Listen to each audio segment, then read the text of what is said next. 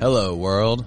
Today's guest is Wilfred Wong. Wilfred is an international human rights activist who's been investigating a phenomena called satanic ritual abuse for the past 27 years. Satanic ritual abuse, also called SRA, is a brutal form of abuse on children, youth, and vulnerable adults, consisting of physical, sexual, and psychological abuse, and it involves the use of Satanist rituals. This was a wild and terrifying conversation. So grab your Bible and buckle up, folks. Enjoy.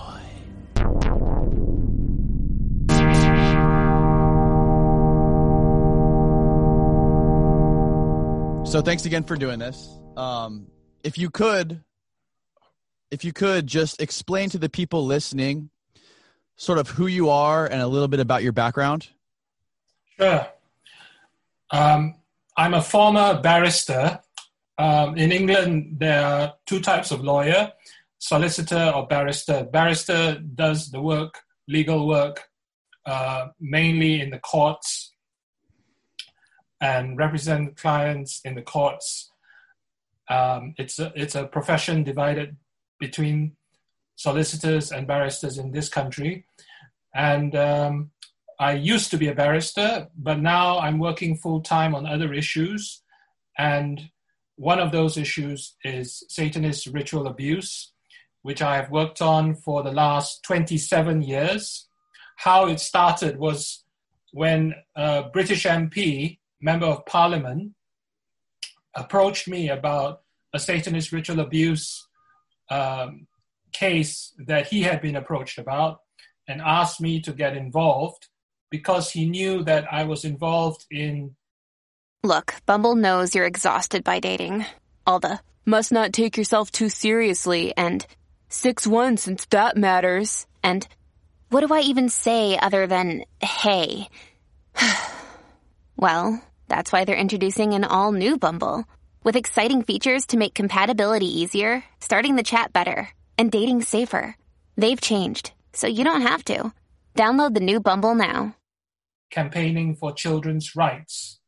Uh, and I've done a lot of work over the last 27 years on children's rights issues, including child sex abuse, uh, but also SRA. And it started from there. That was in January 1993. So, more than 27 years now, I've been following this issue of SRA, speaking out on it, campaigning on it, uh, sometimes writing articles, doing interviews, speaking at conferences, trying to get the word out because this is a very hidden issue. And this is what makes it so difficult to deal with sometimes is the general public's ignorance of the issue or disinterest in the issue or sometimes their knee-jerk reaction of skepticism uh, which makes it difficult to get them to take action on the issue. So, explain what exactly is SRA? Uh, Satanist ritual abuse is a brutal form of mistreatment that is inflicted on children or vulnerable adults, and it involves psychological, physical, and sexual abuse. And it is done in the context of Satanist rituals.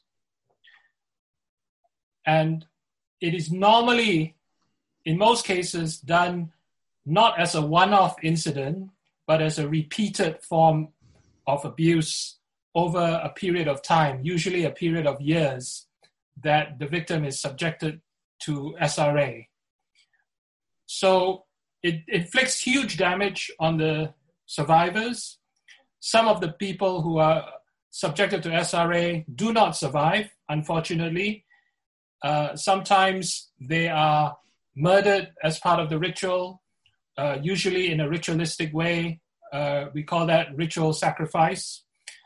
And it is the Satanist uh, rituals and the Satanist beliefs that encompass this what I would call atrocities against children and vulnerable adults.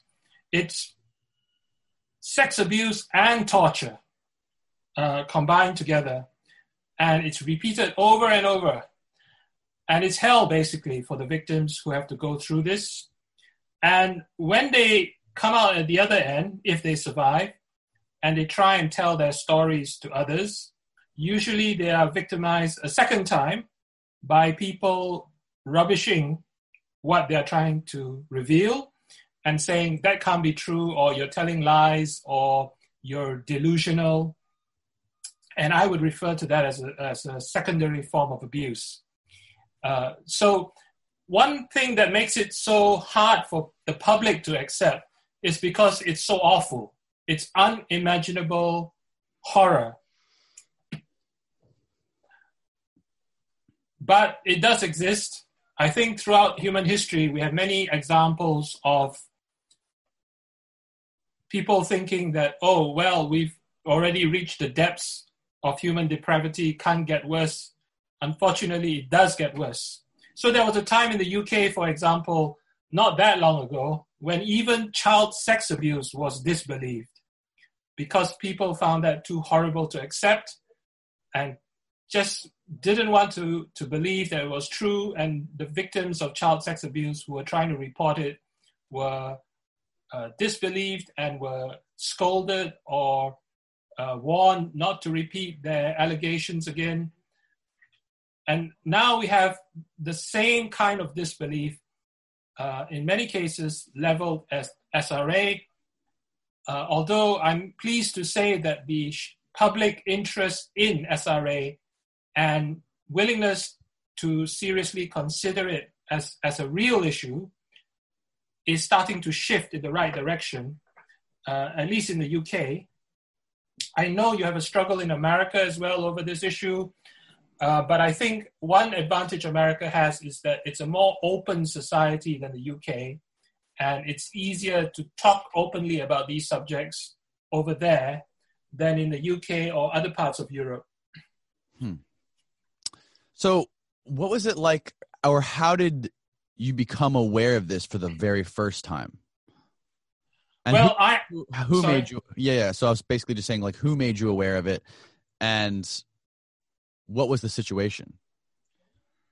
Well, I, I had heard about this subject before January '93 when I first started working on it, uh, and I had done some reading on the subject. So when I was asked to take on this issue, uh, I wasn't totally unaware of what SRA consisted of. Uh, but in a way, I was thrown in at the deep end because I was asked to uh, meet a group of SRA survivors who were being treated by a doctor, and all of them had dissociative identity disorder. DID, which used to be known as multiple personality disorder. So I saw some adults, for example, in front of me, uh, shifting from their core adult personality to a little child personality that caused them to talk in a very different voice, act in a very different way. These uh, fragmentation of their core personality into all these different, what we call alters, uh, alternative personalities, is actually a survival mechanism more than uh, a disease. It's not a disease, it's not a mental illness, it's a survival mechanism that victims of SRA, especially children, use. Because what they're subjected to is so horrible, it's so horrific that mentally a child cannot cope. So what they do is they fragment their mind into other personalities to cope with the, the torture and the abuse. And they let that personality bear the brunt of the suffering. And that enables the core personality to remain safe and distanced from it. So, in many of these cases, you will find child personalities who exist still at the time which they were created. So, for example, there may be a case of an SRA survivor who formed a, a child personality in 1974, for example, when that person was being subjected to SRA. And many years later, that child personality may come up, uh, for example, during therapy, and still think in that child personality, he or she will still think that it's 1974. Uh, there's also sometimes uh, uh, what you call a guardian personality, who is like the bodyguard there to help protect the core personality. And that guardian personality can be very aggressive and overly assertive. And if it's a female, it might even take the form of, if it's a female core personality, it may, might, the guardian might even take the form of a male uh, uh, to add to the aggressive nature of that alter. Mm. Uh, so it, it's it's a sad fact that about 80% of people suffering from DID are SRA survivors. That means the majority of DID sufferers have DID because since childhood they were subjected to the most horrible abuse and torture by Satanist abusers. And the end result, the only way they could mentally cope and survive was through the fragmentation of their core personality into all these different personalities. And I know of an SRA survivor, for example, who was abused since a very young age, since she was practically a baby. And she has hundreds of alters, literally hundreds. Um, it's not impossible for them to integrate all their alters into the core personality, but it usually takes years of therapy to do mm. that. It is a survival mechanism because the alternative, if they couldn't uh, split into their different personalities, would have been simply losing their mind, uh, having a complete mental breakdown. So, in order to survive, they have this and and it's interesting to note some some SRA survivors get so used to it and see the positive side of it that they find it hard sometimes to let go of the separate alters and integrate them into their core personality because they, they've grown rather fond of having that alter mm. or, or too used to it perhaps. Okay. Um, so one way, I think, to find out more about SRA in a particular location or, or city is to talk to the therapists who specialize in dealing with DID uh, and see if they're willing to share with you what they know. Some of them may be afraid to talk about SRA because they think that it will damage their careers if they do so but others will be more willing to just be upfront about it because they believe in exposing this evil.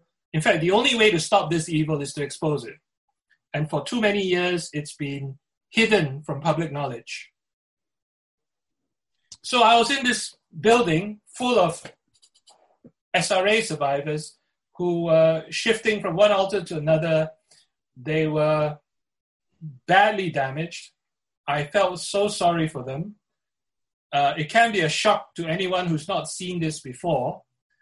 Um, and the doctor told me that the local member of parliament had visited him on another occasion recently, and that she did not last more than about one and a half hours before she made some excuse to leave because it was just too disturbing for her to see. Um, but yeah, in that sense, I was thrown in the deep end, and I stayed there the whole day, uh, finding out what I could, and uh, hearing the stories, very sad stories of some of the survivors. Now, some of the things you hear about Satanism um, compared to what you're talking about. I know there's people in the UK that run these quote satanic temples, and they will openly discuss how Satanism is about the worship of oneself or the introspective behavior of facing your own problems or facing your own demons, looking inward. Um, and it's sort of a love affair with yourself. Uh, so how does how do these people differ from these sort of satanic covens that you've investigated? Well, I think uh, in essence, they don't really differ from them very much, but they are presenting a very small aspect of what they really believe. Uh, for example, I do surveillance on Satanist covens, and I know that they like to meet not only on the dates of the satanic calendar, uh, they also like to meet on the birth dates of their members because, as you said earlier, what the Satan, Satanist temple claims, that they also believe in the worship of oneself. So for them, the birthday is like the birth of God because they regard themselves as being gods. And Satanism is not only about worshiping the devil as God, but considering oneself as God. And so the birthdays of their members is uh, a date for them to have a ritual and a significant um, religious date, you could say. And, and so they haven't told the full story, which is that their worshipping themselves as gods does not negate their worshipping the devil as God. They're doing both. They're doing both. But they know people have generally a bad impression, very rightly so, in my view, of the devil. So they keep the devil in the background and just say, oh, well, we're just worshiping ourselves. Uh, what's wrong with that? Well, the problem is that also leads to uh, an attitude of we can do whatever we want, and there's no such thing as us doing wrong. Uh, we can do whatever we want, satisfy our desires, regardless of who it may harm, as long as we get our satisfaction. Because we are gods, we can do anything. God can do anything. I can do anything. And you've heard the phrase probably of do what thou wilt, do whatever you want. And Anton LaVey, as you know, the former uh, head of the Church of Satan in the USA, he summed it up uh, as do whatever thou wilt is the all the law that Satanists will have is to do whatever you want. And that, of course, includes doing whatever you want even if it's at the expense of others, even if it causes harm to others, doesn't matter as long as you satisfy your wants.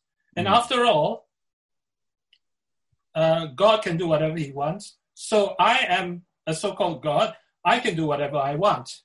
Uh, and all that matters is that I have my needs fulfilled, no matter how perverse those needs may be.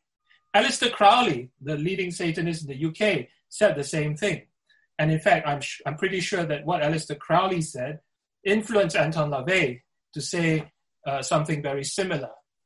And so this is the danger of this attitude of a, a person being God.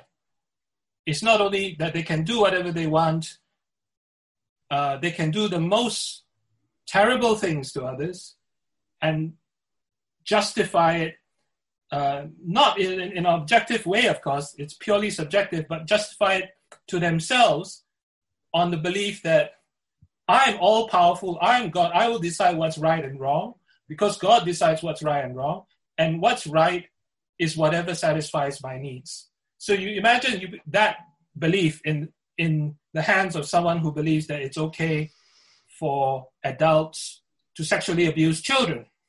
Well, as long as I get my needs satisfied, no matter how many children I abuse, um, do what thou wilt, I will do it. I am a God and I will have my way. So, this is the problem with uh, this kind of presentation. They're trying to make Satanism seem harmless and respectable, even, but they're not giving you the full picture. In practice, the full picture is you get practices like SRA, which of course they will more often than not. In fact, I've never heard of them actually acknowledging its existence, uh, deny that it exists because SRA is a very inconvenient reality that stops them from being mainstreamed. Uh, especially in the USA, I believe Satanists are trying hard to get mainstream recognition uh, as as a supposedly respectable religion. Uh, whereas in the UK, it's more hidden, but there are some moves towards more recognition. For example, in the Royal Navy in the UK, in 2004, they had recognition to have Satanist rituals done on Royal Navy ships. Uh, so, so you're saying on the out, on the outside, basically, for face value and in terms of what they portray to the media is like I mentioned before. It's an introspective look at worshiping oneself. You know, there's they don't portray that we can do whatever we want and obviously the child abuse stuff. They don't want that to be in the public light. That's sort of once you get behind the veil, they reveal that to you. It sort of reminds me of Scientology. For are, are you familiar with Scientology? Yes, um, but so just like, to add what you mentioned about behind the veil, I have uh, I know some British ex-Satanists who have since left Satanism, and uh, they have blown the whistle on what goes on in Satanism. So mm-hmm. some of the things I've said just now uh, is backed up by those statements by ex-Satanists. Uh, that, as you rightly said, a lot of it is behind the veil, and they don't want the veil pulled. They want the veil to stay there. Right, like Scientology. Like Scientology, for face value, they push this book called Dianetics, which basically, you know, it it um it talks about being productive and getting things done and bettering yourself. Um, and once you get inside and start to pay them all kinds of money, I mean that's a huge thing. Is they want money from you. That's how they that's how they survive. Um, besides being tax exempt, of course. But once you sort of level up in Scientology, now they reveal to you this galactic confederacy ruled by this overlord by the name of Xenu, and you don't hear about any of that until you get inside and pay them a bunch of money. Otherwise, people would just think it's complete horseshit. Yeah, you're right. Um, that is the I would describe as the worm on the hook. When you catch the fish, you've got to put the worm on the hook. You just give them the hook, and the fish will never bite. So the worm on the hook for Satanists is what you described as the Satanic Temple claiming that uh, it's about worship of self, and they'll probably bring in nice, attractive phrases like self-esteem, self-realization, etc., etc. And as with the book Dianetics for Scientologists, this is the worm on the hook for Satanists. Draw people in. But the thing about Satanism is that, as with Scientology, as many people have alleged, I think, um, once you're in, it's pretty hard to get out. You may even find yourself being seriously threatened when you try to get out. Right. So once you bite on that attractive looking worm, like a fish, you're on the hook, and it's not going to be easy to get yourself off the hook. And there's going to be a lot of fighting that you're going to have to do. So it's better not to get in in the first place. Now, what is your what have you studied on Anton LaVey? Is he do you think Anton LaVey was involved with any sort of child abuse or this pedophilia? What I understand about LaVey is that there have there has been at least one allegation of SRA against him, uh, apparently by a family member. Um, I don't dwell a lot on US SRA cases for the simple reason that I've got more than enough UK SRA cases that more than fill up my plate. But this is what I understand from a US uh, source who works on SRA that there has been a, a serious allegation of SRA against uh, Anton LaVey, at least one, if not more. Mm. Um, the, the fact of the matter is, with Satanists especially, you, you should never take what they claim publicly at face value. You've got to look deep behind because they are masters of deception. You know, I, I describe Satanists uh, as uh, Oscar winning actors and actresses because they put on Oscar winning performances all their lives. Imagine some of them are very respectable, they do respectable jobs, some of them are even in government.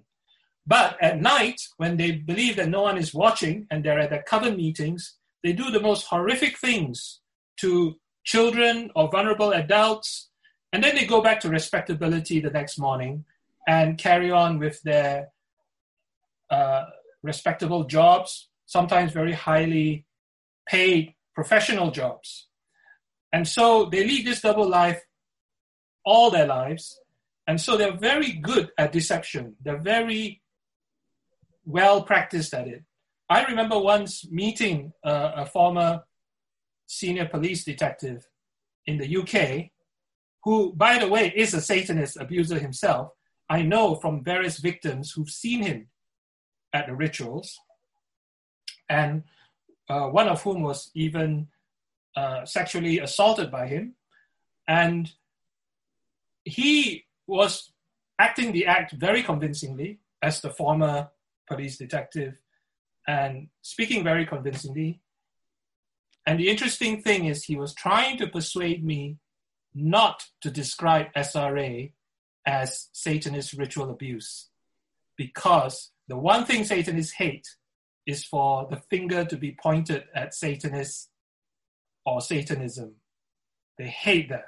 Hmm. Which is all the more reason why we need to say SRA, Satanist ritual abuse, because then we are pointing to the source of SRA, which is Satanist rituals, Satanist beliefs. Without Satanist beliefs, there would be no SRA. You see, that's why they hate that so much. They, they need to at least get the word Satanist dropped from SRA to help conceal themselves.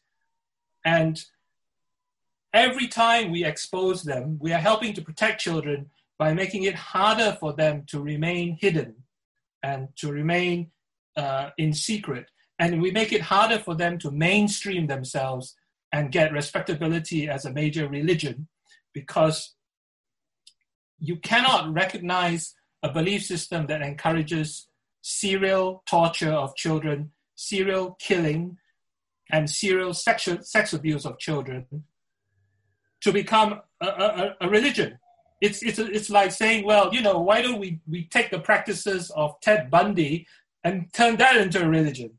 You know, because you're just giving a license to sociopaths to start their own religion if you do give that kind of recognition to the people behind SRA. Mm. You see, but they want they want the financial benefits, they want the political benefits of becoming a respected religion, and they're further down the road on this in the US than they are in the UK. In the UK at the moment, they're still trying to pretend they don't exist. But we know that they exist. Now, can you explain who this man by the name of Jimmy Savile is? Jimmy Savile was a, a long Savile, okay. Savile, yeah, long time um, celebrity, big time celebrity, very popular in Britain, and he is also officially in Britain the most prolific sex abuser in British history. He had hundreds of victims. he did both child sex abuse and Satanist ritual abuse. His mm-hmm. core beliefs were Satanism. Uh, Satanists often disguise themselves under other religious groups or atheism, but their core belief, their real belief system, if they are Satanists, will be Satanism because Satanism demands 100% commitment. And they're only adopting that appearance as a disguise, as a concealment. So Jimmy Savile pretended to be Roman Catholic, but his all the rapes he, he committed over decades. Uh, in fact, the last known alleged rape that he committed was when he was 82 years old. And uh, Satanism and SRA of Jimmy Savile was exposed by one courageous newspaper in the UK uh, known as the Sunday Express. And they had survivors' testimonies of having been ritually abused as children by Jimmy Savile. And then another SRA survivor of Jimmy Savile saw that first article, came forward and shared her testimony, and that made the story for the second article on Jimmy Savile's Satanism and SRA. And then a third person, well, another person who had quietly documented Jimmy Savile's visit to his town in northern England for years to attend satanic rituals, produced his research to the Sunday Express, and they did a third article on Jimmy Savile Satanism uh, based on that. I have the links to all the articles if people want to to look at them. They're on the internet. Uh, and is there a place where people can go to sort of look at all this stuff? Like, do you have a website where people can look at? Yes, I, I have a website which has these articles as well. Um, I will what's, what's email you my website. Okay. Uh, the name of the website is, is CASRA, Coalition Against Satanist Ritual Abuse. I will email you that and my email address as well for people who might want to get in touch uh, because they need help uh, with, with a SRA case and the, the important thing is he got away with it. He was raping so many children over decades, uh, and in some cases, adults, hundreds, more than 450 in total. And uh, he was never arrested. He was never charged with the crimes he did the now victims, how do you sorry sorry how, how do you know it's 450 how many people have come forward and spoken about this or have claimed to be victims of jimmy? The numbers attributed to him based on the hundreds of victims who came forward hundreds is, of victims came forward. Yeah it's about 450 wow. Hundreds of victims came forward. Unfortunately but by the time they came forward he had already died. Mm. But some had tried, some said they had tried when he was still alive to tell others about the abuse they suffered. Uh, one child had tried, uh, at least one child had tried and was disbelieved. Because the, the problem with the, with the attitude here, at least, it probably is the same in America, is oh, he's a well known and respected celebrity. He can't possibly have done such awful things perhaps today we're a bit more streetwise about celebrities that they do do dark things sometimes when they think they're not being watched, uh, that are not that they're not uh, shiny, white, and clean as they may present themselves. But uh, probably back then, a couple of decades ago, when you try to expose a celebrity, it'll be even much much harder to do so. Uh, and so the child who tried to expose what Savile did to her was simply disbelieved and scolded for her troubles. And this is what we, we need to learn. I mean, we, we can't get Savile now, obviously, he's already dead, but are we going to learn that just because a person is a celebrity should not make that person uh, bulletproof when it comes to sex abuse allegations uh, are we willing to look more closely at the celebrities and not simply buy the personality as authentic that they are trying to present to us? Uh, are we going to listen to the victims? This is a very key issue. Do we actually listen seriously to victims, whether they're children or adults, uh, of, of sex abuse? I'm not saying 100% of them, 100% of the time are going to be accurate, but I would say that most of the time they are accurate, and we should seriously consider rather than simply dismiss offhand, which, which often happens, uh, their allegations of sex abuse, whether it's SRA or child sex abuse. Uh, we need to take these issues seriously and thoroughly investigate them because they are serious. In the UK, at least, we have a common problem of the police not thoroughly investigating SRA allegations. And sometimes just going through the motions of investigating and then shutting it down. And the common excuse, and it's just an excuse, is there's not enough evidence. Of course, there's not going to be enough evidence if you don't bother to thoroughly investigate whatever evidence you have got now. So it just becomes a, a self fulfilling prophecy if, if they start off the investigation with the attitude of, well, there's not going to be enough evidence. And, and then they're just going through the motions. They're just mm. uh, putting on a show in that sense. And that has allowed the SRA to continue with near impunity. You know, as I say to people here, impunity is not something confined only to certain Latin American banana republics impunity is alive and well in the UK when it comes to SRA. It's been going on for years, and the police have repeatedly not done their job properly to thoroughly investigate it.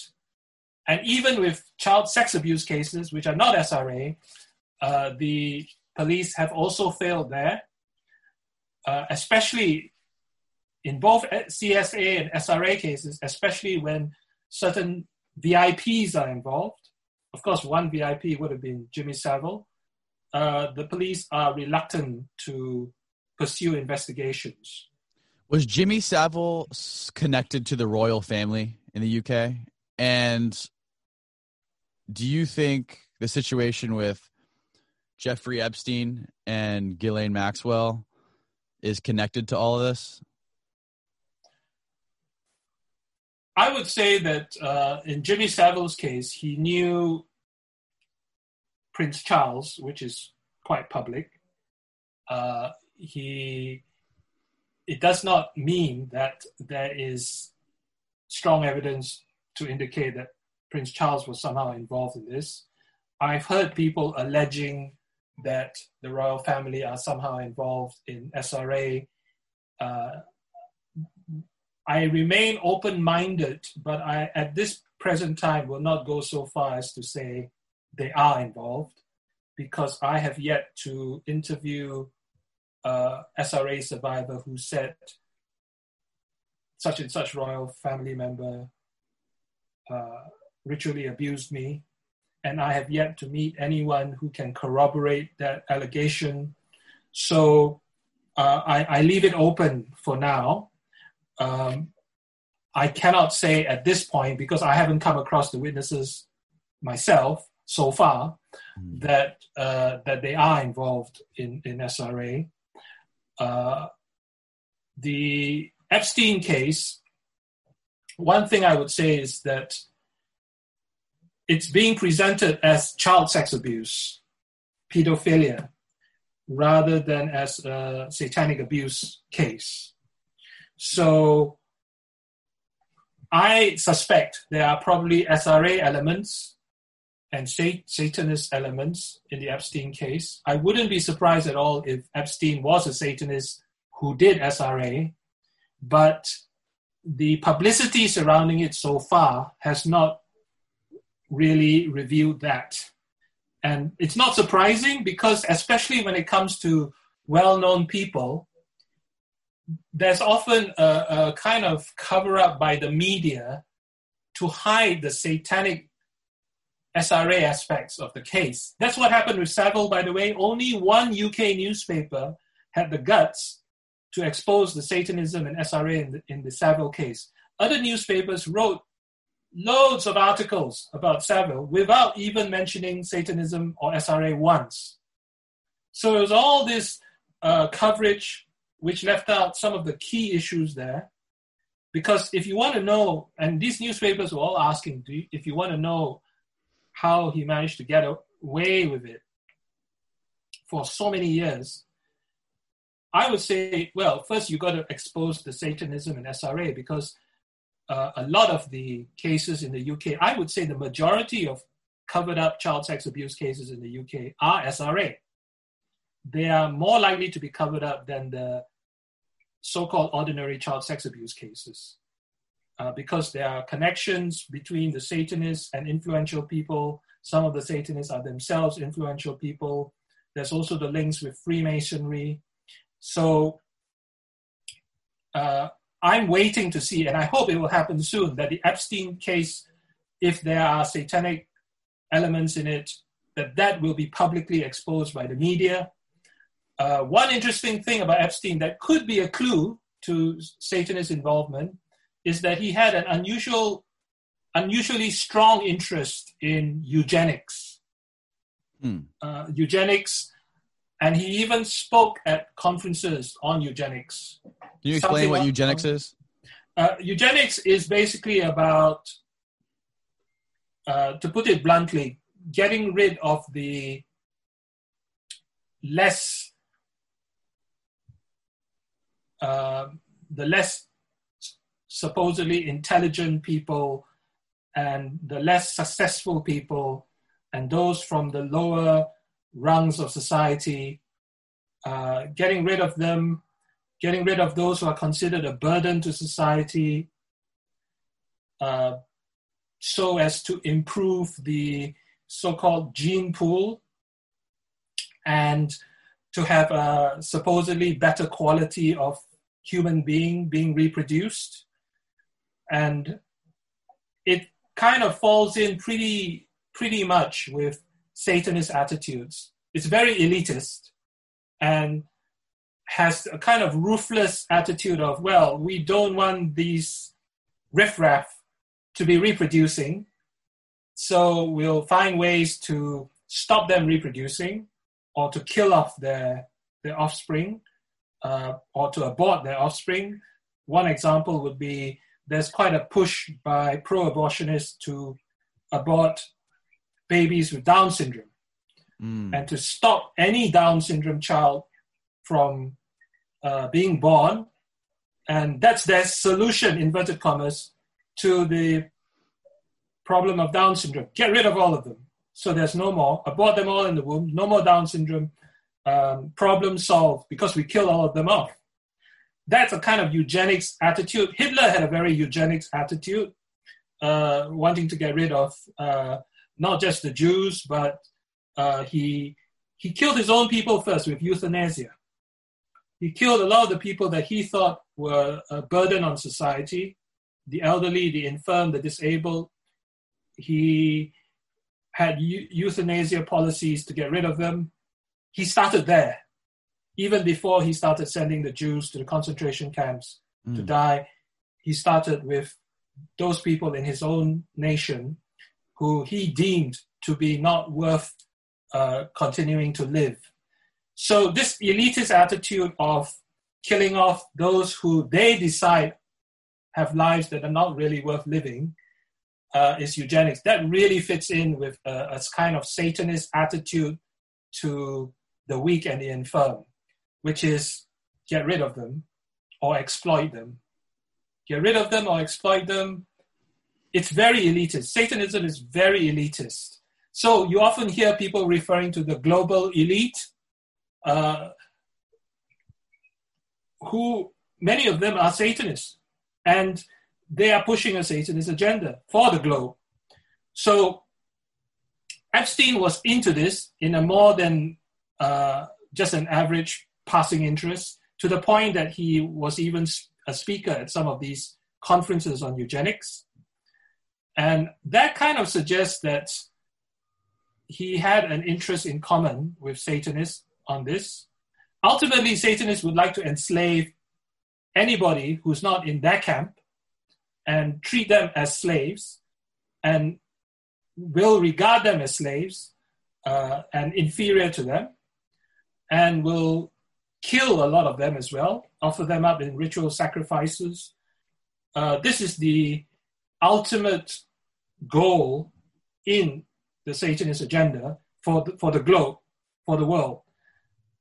Uh, that's part of their global agenda. It, it's about the strong exploiting the weak. It's about the strong getting rid of the weak. It's about the strong enslaving the weak. Now you talked about you've recently talked about a new world order. Is that what you're t- explaining right now? And just to add to that, before I forget, they sometimes brand, like you brand cattle in the U.S. Right. They will sometimes brand their victims to show just how subjugated and servient their victims are. You're my property, and I'll brand you like a cattle, uh, and that brand will stay on. Have you seen with these brand these brands on people? Uh, the SRA survivors I've met so far have not had those brands, but I know I have colleagues on SRA who have met such people and interviewed such people talking about their branding. And it, it's a sign of their attitude.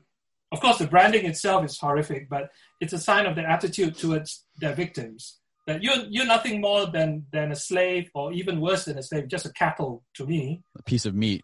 A piece of meat. And um, that's how I regard you, and you must know your place. You must stay in your place and know your place as a slave, and you will always be my slave. And there's no way you're going to get out. And they want them to believe that, of course, so that they never try and leave. And of course, there are lots of threats to keep them in, uh, and even more threats if they dare to ever expose what happened to them. Uh, so this new world order that you mentioned, I, I, often point out that when you talk about new world order, you should mention the word Satanist before it, because because new world orders occur at different points of history. Uh, for example, after World War One, the map of Europe had to be redrawn because various empires had lost lands or, or gained new land as a result of the the World War One conflict. And so uh, that was a New World Order. That was not a Satanist New World Order, but there was a New World Order. So the, the term New World Order itself is quite neutral and it's not necessarily bad. After World War II, there was a new New World Order, Cold War, United States on one side, USSR on the other, uh, Eastern Europe under the Soviet bloc, Western Europe under the US influence. That was a new New World Order from the First World War New World Order. Now we're going for another New World Order, but this is different, far darker than the previous New World Orders. This New World Order is a Satanist dominated New World Order that is being pursued uh, and it's going to be, if it, it, it manages to implement itself, it's going to be basically enslavement, um, which would have been the result if, if the Nazis had won, for example, the Second World War. Right. There would have been widespread enslavement. They were enslaving the people that they occupied. But this would be even worse. It would make the Nazis probably look like choir boys by comparison if the Satanists get their agenda fulfilled of their New World Order. Uh, their New World Order would include having the power of life and death over large numbers of people. And we're already seeing more and more of that with practices like euthanasia and uh, assisted suicide. And I know that Satanists very much support such practices. And if you if you are implementing those practices with a eugenicist attitude, like what the Satanists have, to get rid of those that they deem to be not worth living, then what you have is a pretty efficient killing machine. Mm. And so this new world order that's being pursued uh, at the core, the core beliefs of this new world order is not fascism or socialism. That's all kind of um, uh, window dressing. Yes, there are elements of fascism involved, there are elements of socialism involved, but under that, the real substance of the belief system is Satanism. Because, as you probably know, the Satanists believe that they are going to have a one world government in the not too distant future, and that one world government will be ruled by their version of a Messiah, their satanic Messiah, the Antichrist. That's what they believe. Whether you believe it or not, they believe that and they are working hard to pursue that. And one very clear example of this was when the Satanists organized in June this year rallies calling for one world government to be established. Uh, they had several rallies in the US, in different parts of the US, calling for one world government to be established. It shows you how bold they're getting because they didn't try and disguise the fact that they were Satanists. They just openly organized it and called for one world government. And they did it in some other countries as well. Uh, they need one world government in order to obtain world influence and domination. They are not going to use the old fashioned way of invading country after country to, to build an empire across the globe because that will take years and that will not necessarily succeed. Lots of people have tried, like Hitler and Napoleon, and didn't succeed. So they're trying it in a new way, get people to believe that it's in their interest to sign up for one world government get people to believe that there are some global crises that cannot be dealt with other than with one world government. For example, the COVID 19 pandemic, mm. which at least one senior UK uh, politician said we need one world government to deal with this. And uh, that kind of showed, that was a glimpse at what the real agenda is building around this, have a global crisis, get people scared about their lives, about their, their way of life, and then offer the solution one world government. Everybody of their own accord signs up to it thinking this is a good thing. Then get their person, their leader, the Antichrist, as Christians would call him, or uh, satanic savior, as perhaps the Satanists might call them, call him, at the top of that one world government, then automatically you will have Satanist domination over the world because he who leads the one world government will lead the world. So we've got to be careful about this thing about globalism, which I think your current president is very rightly opposing, mm. because globalism is going to lead us down the road towards one world government oh, let's all work together. Oh, we're going to have global crises like this COVID 19 pandemic. We need to have a one world government to deal with these kind of global crises. Um, on the surface, it may sound attractive, but underneath that, you've got to ask questions. Who's going to lead the one world government? What's going to happen to your national sovereignty? Are you going to have to give up your independence? eventually you will have to give up your independence because the one world government will trump all governments. So this is the Satanist global strategy. And from that one world government, they will be able to enforce Satanist objectives, agendas across the world. So this is one of those occasions where at least peaceful nationalism could really be a good thing for all of us to help keep us from this agenda, to help protect us from this agenda. Uh, a lot of the globalists, today's globalists who are pushing the globalist agenda very actively, uh, are, I believe, also involved in Satanism and Satanist abuse. Uh, so we, we need to be wary about what the big picture is on, on all this um, and to okay i know he's unpopular with some or maybe many americans but at least Trump is, is very right to oppose globalism.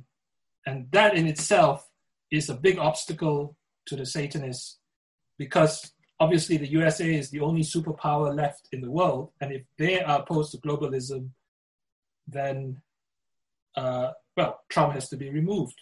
That's their view. Uh, and uh, uh, uh replaced with somebody who will sign the US up to the globalist agenda. Uh, and of course, that will eventually lead to the global government becoming more and more powerful. We've seen something like this in, in Europe with the EU, the European Union. That nations signed up to the EU initially thinking it was mainly about economics. But as time went by, they were giving up more and more of their national powers and discretion to the EU. And the EU has never been a very transparent and accountable body and so now they're talking about the EU becoming a uh, like a United States of America, a United States of Europe, and having this um, much more powerful government over the EU than was originally considered when it first started. So, at least in the UK, uh, there were a lot of people saying that this is not we signed up what we signed up for. You know, we've been led down this road where we've we've had our our national discretion and discretionary powers and freedoms chipped away.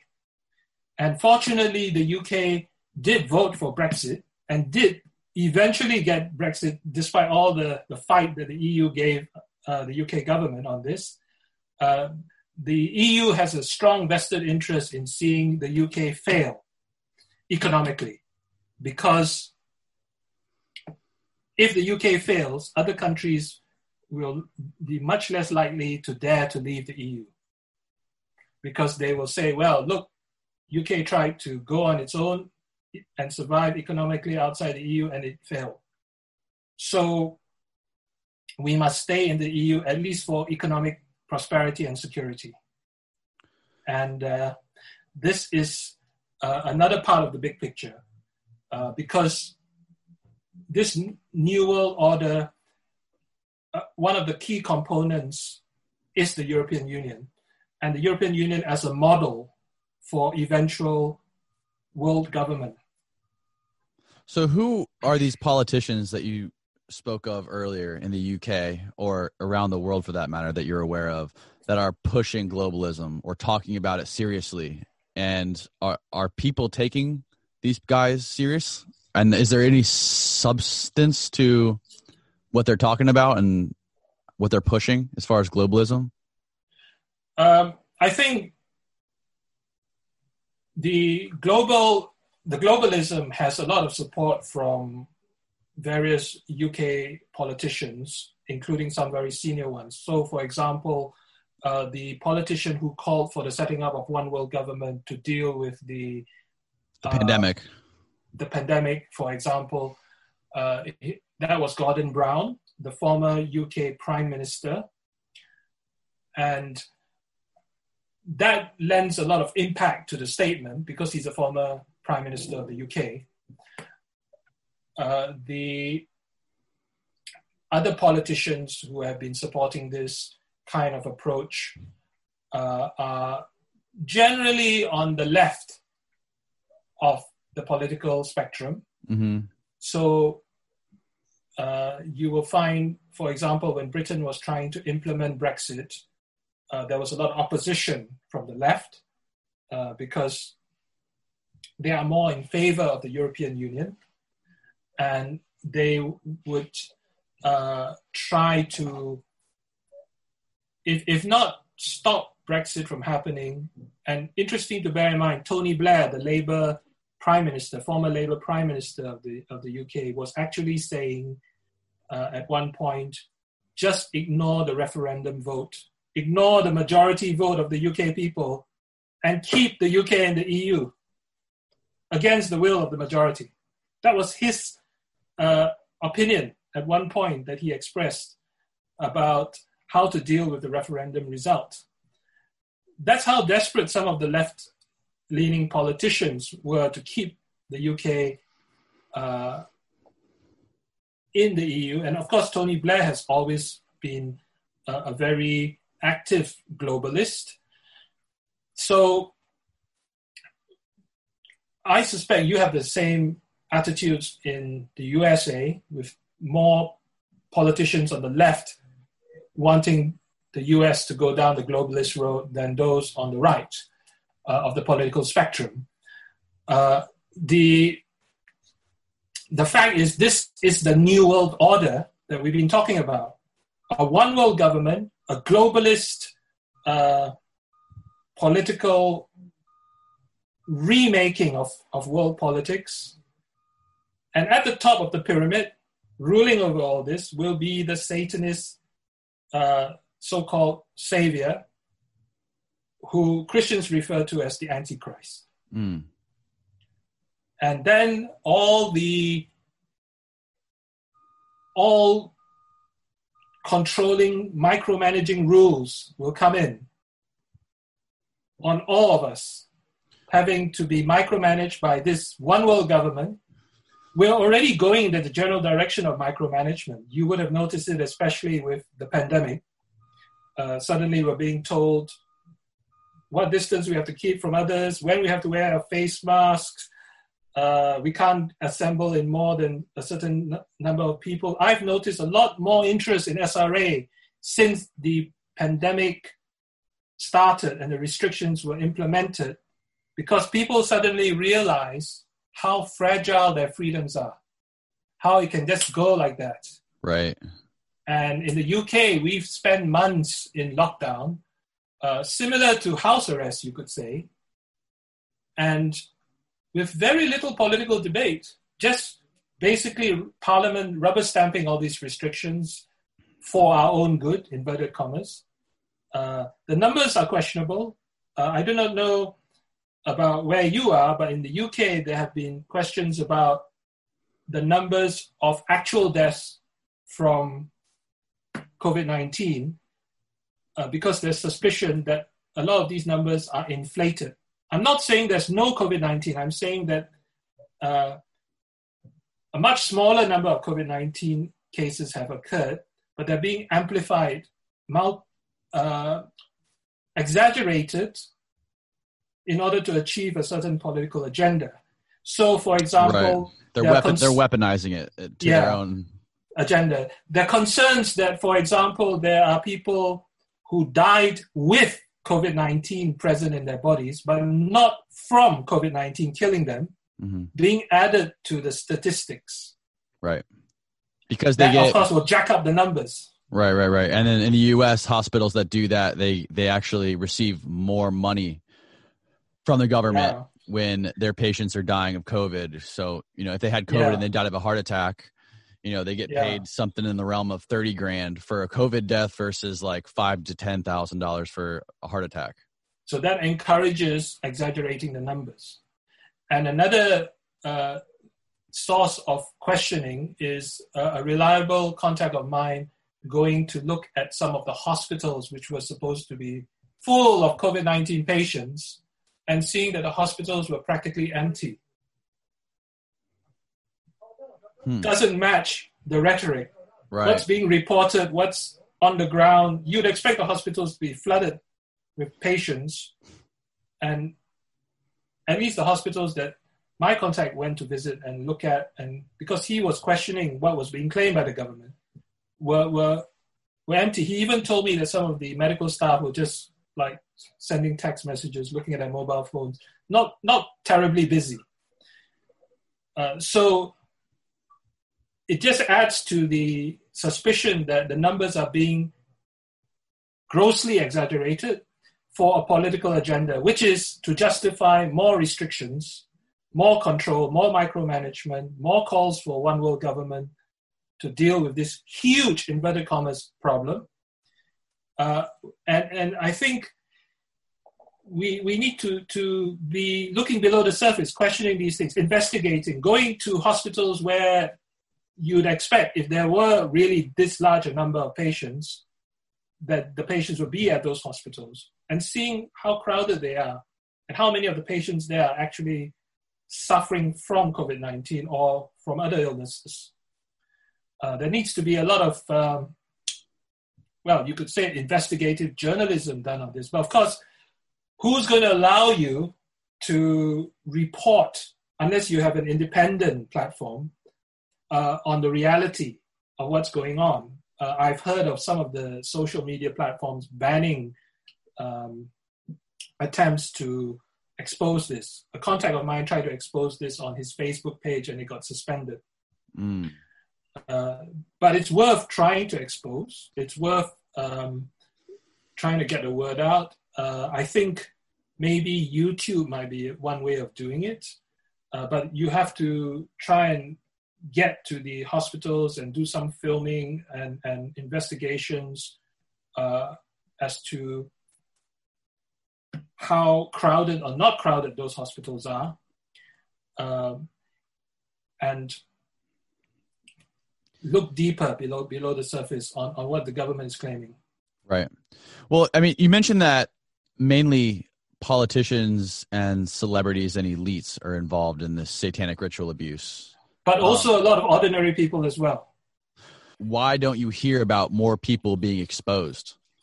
Uh, before I go into that, before I forget, uh, just a last point about the COVID 19 about one year before the COVID 19 lockdown uh, in January 2019, I interviewed an SRA survivor who, very unusually, because it's not common among SRA survivors to, to say that they experienced this, um, this was in, in England. He told me that when he was a, a child, not only did he uh, suffer SRA from Satanists, but they were also conducting medical experiments on him. And the medical experiments were all about infectious diseases. Infectious diseases like, for example, COVID 19. Of course, COVID 19 did not exist back then. They were looking at how to manufacture an infectious disease, the Satanists, and they were looking at how to create a vaccine for the infectious disease, not out of the goodness of their heart, but to create leverage over those who suffered from the illness and also to protect themselves, probably. Hmm. And when the COVID 19 pandemic broke out, I asked him a few questions, including Do you think it was uh, experiments on you to create an infectious disease like COVID 19, I think COVID 19 is probably a human engineered virus. Um, secondly, uh, to create a vaccine for it so that they could use it as leverage over others. And he said, yes, all of that. That's what he believes he was experimented on for. And he actually brought me to the medical research labs in England, where there's still research going on today. Um, a lot of it is on the surface at least, legitimate research. Uh, some of them are owned by pharmaceutical companies. Mm. Um, and how would they use the vaccines as leverage? Well, for example, if there was a human engineered virus that was so difficult to contain and deal with, except by vaccine, and they, the Satanists, had the vaccine, access to it, they could basically get people to do what they want in order to obtain the vaccine, couldn't they? Because it's a matter of life and death. And so he who controls the vaccine will control the world if it's a world pandemic. Hmm. And if it's a real pandemic, not, not just jacked up numbers, but the real thing that people are really dying in large numbers, people will do practically anything to, to get that vaccine. So for right. a Satanist, it could be, well, you do what we want, or you sign up to become a Satanist, and then we'll give you the vaccine. Right. Amazing form of controlling people, especially if they're worried that without the vaccine, they will die. So maybe um, this is what the real story is behind the COVID 19 but I would say it's probably, if it was engineered by the Satanists, it's probably a test run for something even bigger to come at some point in the future. So a test run, because what may come in the future may be even worse. May have people on their knees before the Satanists wanting the, the vaccine, the only lifesaver that they can obtain uh, to protect them and their loved ones from a really a real killer infectious disease that's that would make COVID-19 look like a walk in the park. Um, I know this is a very pessimistic view, but I also know that the way the Satanists operate, they tend to uh, they tend to be very ambitious. They tend to think big in evil terms. So they, they, they, they usually have bigger plans of evil to implement than what we see now. But this is for the future. So uh, I find it a very interesting and disturbing coincidence that they would have this interest in medical experiments on infectious diseases, and then now we have this uh, huge problem with COVID nineteen. Yeah, but wouldn't I mean? Wouldn't a country just as much want to do something like that, experiment with uh, infectious diseases to use them as bioweapons against other countries? I mean, would, would it, wouldn't like a, a country, a, a rival country want to do the same thing? Yeah, that's true. But why would Satanists be involved in this program? Why would they put the, their human subjects through SRA? That is my my big concern. You see, if it was, for example, our intelligence agencies in the UK running these experiments and there was no SRA, then I would conclude that it's probably um, an intelligence agency going rogue, so to speak, beyond the boundaries of their authority in order to uh, find an effective bioweapon they could use as part of their military defense of the country. Uh, but what we have instead are, are, Satanists involved and doing SRA to their experimental subject at the same time as also um, on other days doing medical experiments on, on the person. Uh, the government agencies, probably the intelligence agencies, had some involvement in this or awareness at least of this. I asked the survivor where he thought the files on the results of his experiments would be kept because he's been wondering where he could get the paperwork on, on the experimentation done on him uh, because that would also be proof of what he he went through mm-hmm. and he concluded that it's probably with the intelligence agencies in the uk and that he won't be able to access it because of that. Um, so yes, there was probably some intelligence agency involvement, but the lead seemed to be taken by the Satanists rather than the intelligence agency. Uh, the Satanists do have their own people in the intelligence agencies, uh, so that there, there, there was probably an overlap, but where the Satanists are involved, it's usually them taking the lead whether overtly or covertly, they are taking the lead. You can be quite sure of that. And why would the Satanists be so interested in experimenting on someone regarding infectious diseases? So, do you think there's Satanists working within these government agencies that are potentially developing chemical weapons or bio warfare weapons? Because uh, you know I wouldn't expect some satanic cult to have the money to do this kind of thing to to conduct these sort of experiments and to invest in in scientists that know what the what what they're doing yes you're right they would they would tap into government money hmm. they would use their contacts with government uh, there are satanists in government and in the civil service uh, even our ex-prime minister edward heath had had at least six independent witnesses accusing him of satanic abuse. What was his name? So, uh, Edward Heath. He's Edward Heath. he was the conservative UK prime minister in the 1970s, just before Margaret Thatcher. And he, there was a, as with Savile, the investigation was done after he died, years after he died, but the police in Wiltshire, which is one of the counties in England, uh, because Edward Heath lived there, they led an investigation into allegations of Edward Heath's child sex abuse and Edward Heath's Satan, Satanist ritual abuse. And they concluded in their report, which is on the internet, by the way, Operation Conifer, it was called Operation Conifer's Conifer. Summary Closure Report, uh, stated that six people said that Edward Heath did satanic, satanic abuse to them.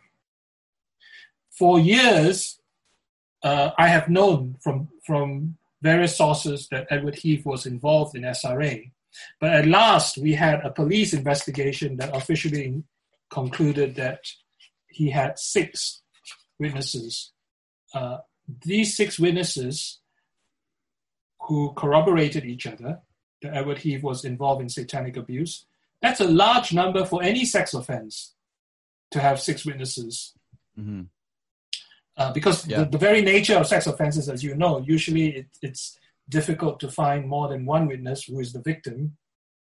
Uh, but it shows you how prolific Heath was in his abuse, both his child sex abuse and his satanic abuse.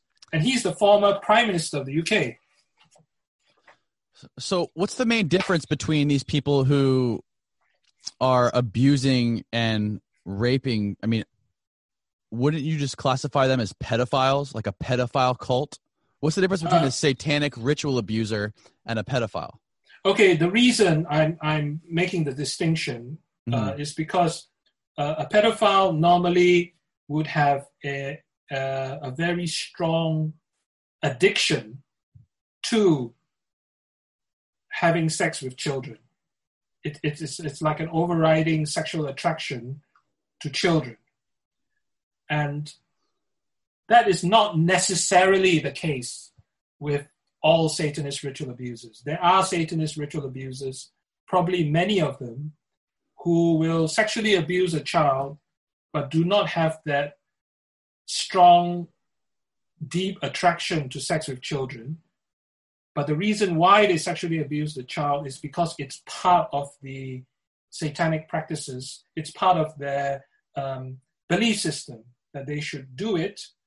Uh, it's not entirely accurate to say this, but it's part of their religious practice, you could say. I say it's not entirely accurate because I don't regard Satanism as, as uh, a real religion. Uh, but drawing an analogy with religious practices, they see it as their religious practice, and so they sexually abuse the child. But they don't have that strong sexual attraction to children, which is usually lifelong, which pedophiles have. Mm. So it's not strictly speaking accurate to call them pedophiles. But we also need to make a distinction between the pedophiles and their activities and the Satanist ritual abusers and their activities. Because Satanist ritual abuse is in a different universe from pedophile activities. Your average pedophile does not deliberately torture children in addition to the sex abuse. Your average pedophile will not force children to sexually abuse each other, as Satanists do. Your average pedophile is not going to bury a child in the ground making the child fear for his or her life, and then later remove the child from the ground. Your average pedophile is not going to ritually sacrifice babies or adults or toddlers as Satanists do. You see, we, we need to have this clear distinction. That's why when, when I speak about SRA, I call it SRA, and I don't call Satanists abusers pedophiles, although they may also be pedophiles in some cases because too many people mix up pedophile, so called ordinary child sex abuse with SRA. They are two very different things. And the Satanists play on this. The Satanists take advantage of this confusion by disguising their satanic abuse as so called ordinary child sex abuse. And when they succeed in doing that, they succeed in concealing SRA and the reality of SRA. So, for example, in Tim Tate's book, Children for the Devil, he mentions an actual UK case where a boy was subjected to SRA and had revealed that to the police when he was interviewed. Uh, the boy was in foster care, but unfortunately, the, the father who was accused by the boy of abusing him and who was a Satanist abuser was allowed to visit the boy from time to time. And when he visited the boy, he did not encourage the boy to say, uh, no abuse occurred. The interesting thing is, he encouraged the boy to just drop all the mention of Satanism and the Satanist rituals that he experienced while being abused. The father was far more concerned that the SRA not be revealed than the abuse itself. So he did not say to the boy, Don't say I wasn't sexually abused by you. Just drop all the, the um, drop drop all the satanic stuff. Uh, and that showed what his priority was protect the coven, protect Satanism by having that drop. And then it gets presented as a child sex abuse case rather than as an SRA case. And this is why I say to victims it's so important if you did actually suffer SRA to tell the authorities you did actually suffer SRA. Otherwise, people will never learn that SRA exists. They will carry on with the myth that it doesn't exist, which will make it so much harder to protect children from SRA. You see, we've got to break that cycle of ignorance somewhere, and it starts with, uh, as the saying goes, call a spade a spade, call SRA SRA. How many SRA victims have you spoken to? I haven't kept count, but over the years, we're probably talking a few hundred. A few hundred. Did any of them provide any sort of evidence of some of the stuff you're talking about, like sacrificing children or torturing children or torturing people? They gave me very reliable uh, witness statements about what they saw the only other way for them to give strong evidence would be to have a picture, a film, a photograph. But obviously, they would not have been in a position to, to have taken such a picture or film. They wouldn't have survived. Uh, they would have been killed for trying to take a picture of that. Uh, the interesting thing is that the Satanists themselves film their activities but they are so far pretty effective in keeping the film in a very well hidden place. Uh, but if one is able to find a film of their activities, then it's all there on film. Uh, they they like to film the SRA, and they probably use some of it as pornography and, and sell it to make money.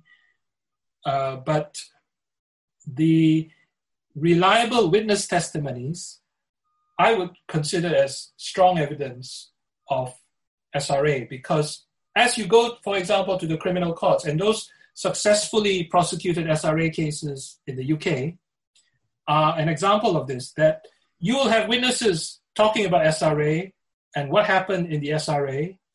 And if the, the prosecution is successful in convicting the defendants, that means that the standard of proof beyond reasonable doubt has been reached on the evidence of SRA in the case.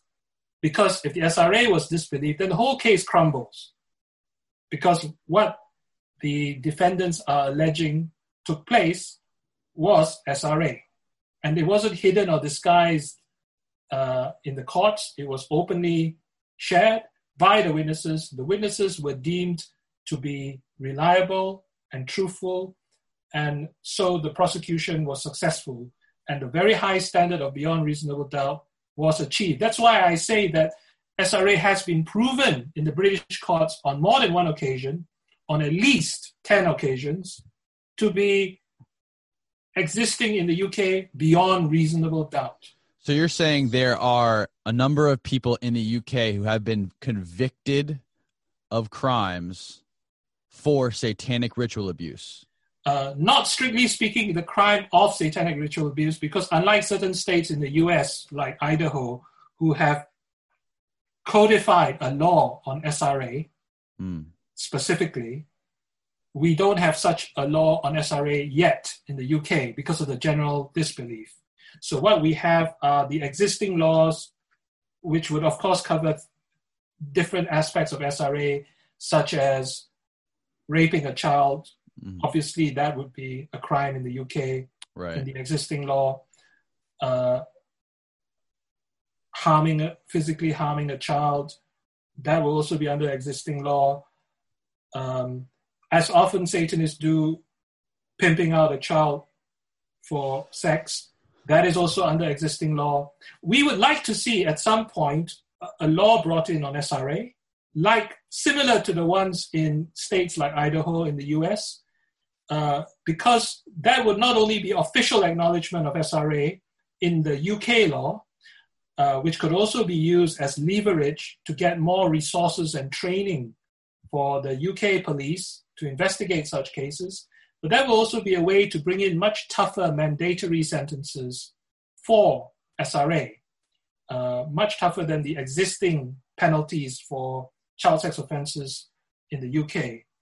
Uh, but we, we have had successful prosecutions uh, and the SRA evidence was not withheld. It was openly shared in court. It was believed. It was, if it wasn't believed, the defendants would not have been convicted.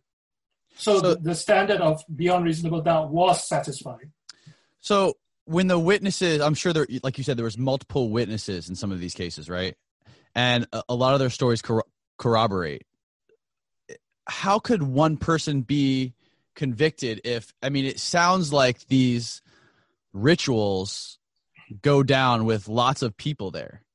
So wouldn't it be more of a conspiracy with lots more people being prosecuted, not just one? I mean, is it one person by themselves, or is there a group of people attending these rituals? What, what do they look like? You you will get in many cases a group of people at the rituals, and sometimes they will be successful in prosecuting more than one person who participated in the rituals. Sometimes, because of perhaps lack of evidence against certain individuals, uh, not all the participants will get prosecuted. It just depends on the witnesses whether they can identify the individuals, whether they have reliable evidence of seeing those individuals committing the crimes. And this is part and parcel of how successful they are to, to prosecute uh, the individuals involved. Uh, there's no guarantee that they can, in, in all cases, get all the individuals. Sometimes they may get um, people involved perhaps at the lower level, but maybe people at the higher level have covered their tracks well enough that they don't get prosecuted successfully or even prosecuted at all. I'll give you one example where uh, they managed to successfully prosecute a number of, of, different people in the coven. So this is, in, in a way, it's, it's one of the more positive recent examples of what the police can do successfully in, in, in an SRA case when they actually try to do their job. I actually went to a talk by one of the police detectives on this case, and uh, she made it clear that it wasn't easy, but because they persisted and they had the will to pursue the investigation, they achieved this successful prosecution of a number of Satanist abusers. And in my view, that is an example of what other police forces can achieve across the UK if they actually had the will to investigate and pursue these investigations. The biggest problem is not lack of resources. The biggest problem is lack of will. You see? So um, I'll, I'll read out this successfully prosecuted case and it'll give you an example of what can be achieved when the police are willing to do their job. On March 11, 2011, Colin Batley, the leader of a Satanist coven, was convicted at Swansea Crown Court, that's in Wales, of more than 20 sexual offenses against children, including 11 rapes. He and other Satanists had ritually abused children in Kidwelly, Wales, where their coven was based. The children, some as young as 11, were subjected to, and I quote, organized and systematic abuse by Batley, his wife, and two women coven members. So it wasn't just Batley who got prosecuted, his wife and two women coven members. Jacqueline Marling, age 42, was jailed for 12 years for aiding and abetting rape, causing prostitution, indecency with a child, and inciting a child to engage in sexual activity. Batley's wife, Elaine, age 47, was jailed for eight years on three charges of indecency with a child and sexual activity with a child. Shelley Miller, aged 35, was jailed for five years for indecency with a child and inciting a child to engage in sex. A fifth defendant, Vincent Barden, aged 70, admitted assaulting an underage girl. So this was a, a pretty good prosecution and successful prosecution against a Satanist group they managed to get uh, custodial sentences for a lot of the members of the group and is a positive example of what can be achieved if the police want to achieve it.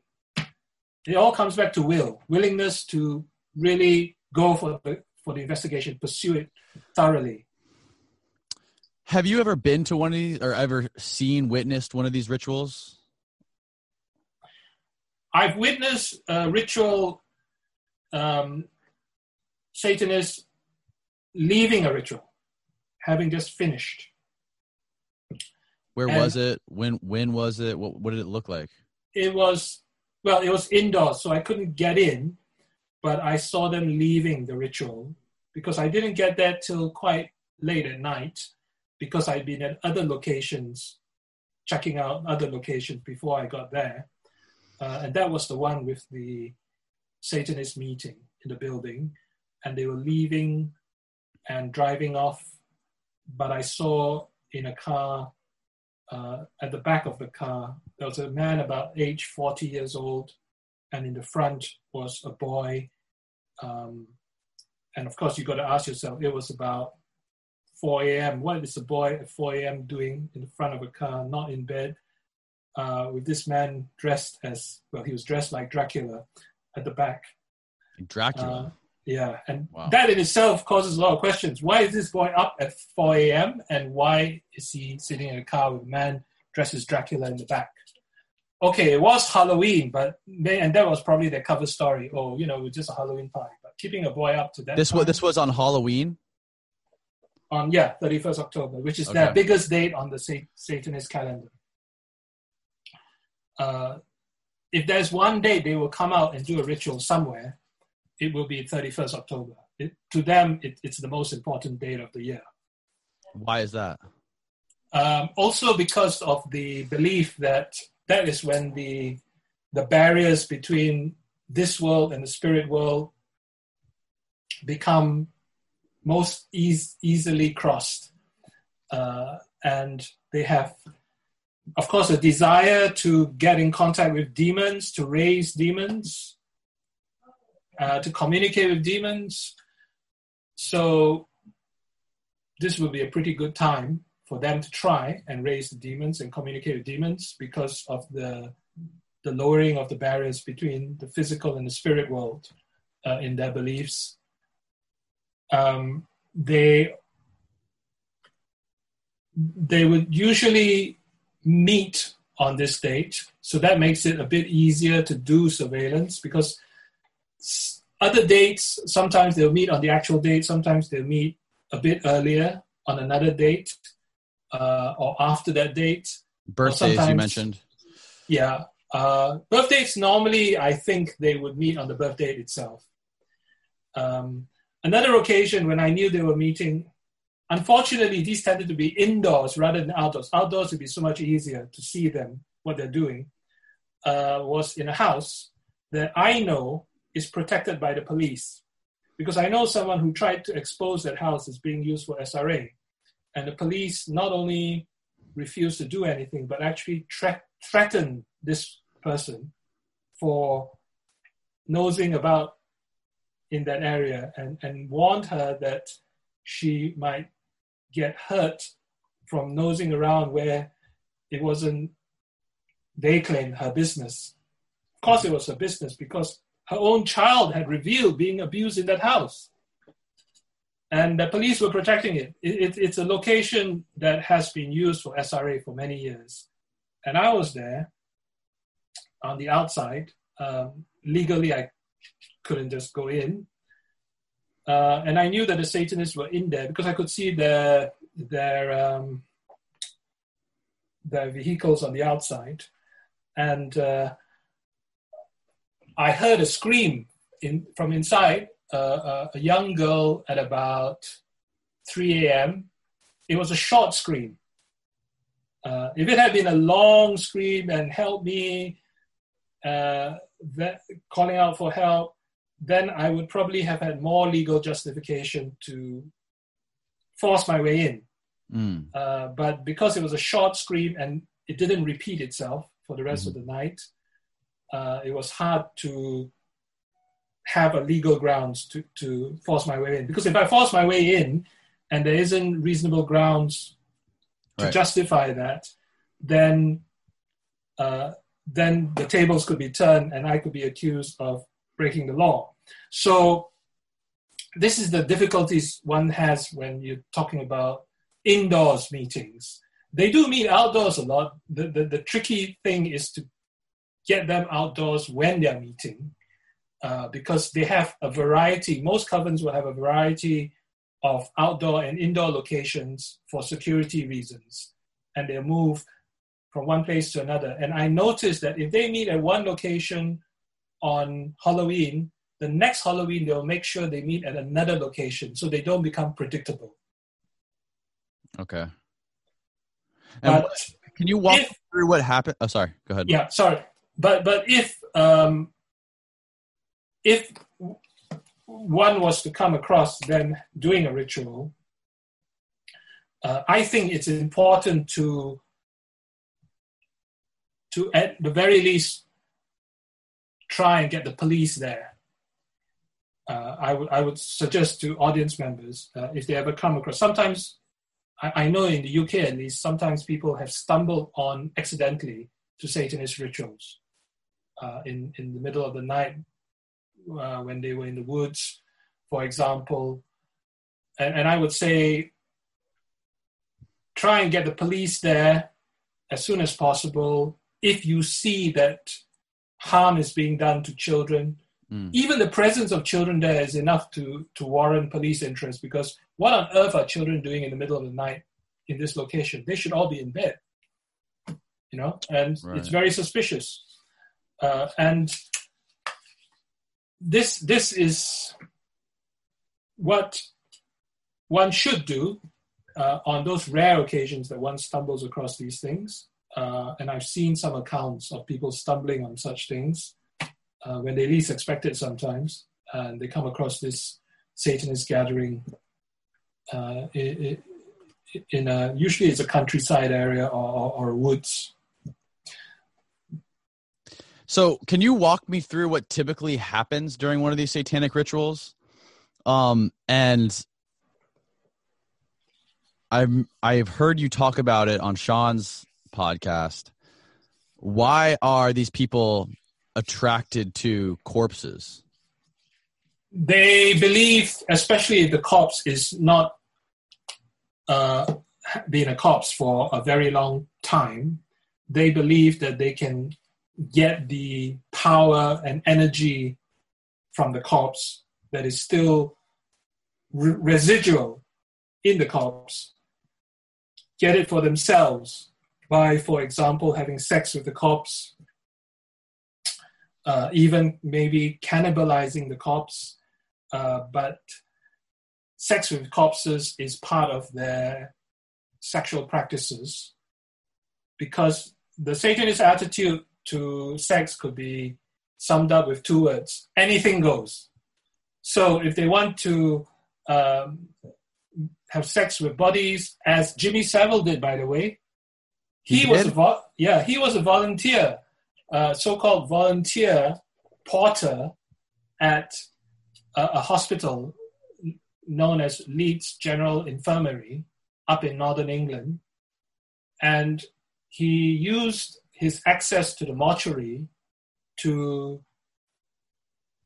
have sex with some of the corpses, to position the corpses before they had rigor mortis and they were still quite flexible in sexual positions and then take photos. And he even stole the glass eyes from some of the corpses, which had, um, were blind in one eye, so they had a glass eye, and wore the glass eye on his silver rings that he had on his fingers. What? He had a real thing for dead bodies. He even admitted in one interview with uh, a magazine called Q Magazine in 1990 that um, he he liked being with dead bodies, but he denied, as he would, being a necrophiliac. He said in an interview that he liked being around dead bodies, dead people. Yeah, and he also boasted to some contacts, which didn't get into the media, uh, boasted to some people who knew him that he had had sex with dead bodies.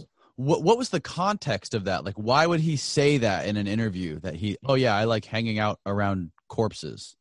I guess he was talking about himself, his interests, and that one of his interests would be um, because he was known to be helping out a lot in hospitals. He was known to be raising a lot of funds for hospitals. Mm. So the the talk about hospitals probably led to him talking about his working at the hospitals and as a volunteer porter he would have also had one of his responsibilities would be to transport the dead bodies down to the mortuary and that probably led to his okay. talking about dead bodies and his being whereas some people would be uncomfortable being in a mortuary or around dead bodies he had the opposite he he, he liked being around them of Jesus course he, he he wouldn't admit that he liked sex with dead bodies. He stopped short of that. Yeah. But but he had mentioned to some people who who revealed it after he died that he had had sex with some of the dead bodies in the mortuary. Uh, he he was a necrophiliac. In fact, there are some nurses who also claimed that they spied on Jimmy Savile because he was a celebrity. They wanted to see what he was up to when, when he wasn't watching. Uh, they claimed they spied on him and that they saw him having sex with dead bodies. So, well, as I said, you know, with Satanists, anything goes. And I know from an ex Satanist who used to go to uh, a certain cemetery with her coven to do their rituals that Satanists are attracted to dead bodies. They, they want to get a power from the dead bodies, and they will sometimes try and access uh, a newly buried corpse for their own rituals, for their own purposes which can include uh, having sex with the dead body. Uh, so y- you should not be surprised at the sort of things they get up to in terms of sexual behavior. Not just necrophilia, bestiality. Sometimes they force their child victims to have sex with animals. Uh, this all comes back to the do whatever you want attitude. Mm. The, the uh, the attitude of, well, we do not want to have any restrictions. This is our understanding of freedom. We will do what, whatever we want to do. We will experiment in whatever way we wish to sexually with anything that moves, dead or alive. Um, this is, you could say, in a way, the logical conclusion of that kind of thinking and where it leads to. And so that was it was it's not only Savile, I would say with confidence that that was into necrophilia. A lot of Satanist abusers are. And they will especially be attracted to uh, a cemetery where bodies are still being buried. So then you can get, they, they, they can get the access to more newly buried bodies uh, rather than a cemetery that for decades or maybe even 100 years has not had a new body buried there. That would be less of an attraction to them unless there's a history of that cemetery uh, being associated with occultic worship, for mm. example. Uh, they'll have less reason to hang out there. You've spoken to hundreds of these victims, or these survivors, these satanic ritual survivors. What are some of the stories that you find are most common with all of them? Well, there are many common characteristics, uh, one of which is the Satanists wearing dark cloaks and chanting, often in a language they don't understand. Uh, the other common characteristics will include being gang raped, I'm, I'm sad to say, by the Satanists. Uh, I know one, one woman who, as a child, they would have the what is known as the Black Mass or Satanic Mass uh, in a church that they sneak into at night uh, because one of the church members, in fact, it was the leader of the church, uh, the vicar at that time, who had the key and was a Satanist abuser himself. So he would let in the rest of his coven in at about 2 a.m. and they would do their satanic mass. And in the bread, they would put human ashes baked into the bread. And for the so called wine, they would use blood. And after doing their satanic mass, they would then um, gang rape her. So can you imagine what it's like for a child? One after another, they would they would rape her, and she knew that was coming, and she'd be kept in a cage in the church while waiting for all this to happen. They love to desecrate churches, they love to desecrate uh, church altars, and they love to defile children. And she got went through all that. She went through hell basically. Uh, it, it's it's a miracle you could say that she's not completely broken. It took years for her to heal, uh, but she has made a good life for herself and she does a, a very good and responsible job. Uh, but as a child, she, she was exposed to all this hellish abuse by her own parents. Both her parents were Satanist abusers. And one of her parents was a nurse. Can you imagine a nurse who has so much power over patients, who's actually a Satanist abuser in reality? that is a, a, deeply concerning thought. Uh, and uh, I said to her, you know, I wouldn't want to be one of your mother's patients, that's for sure. Uh, but that was um, the reality.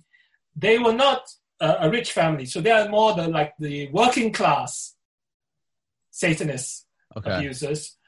Uh, but they were doing uh, a very regular abuse to her and her brother.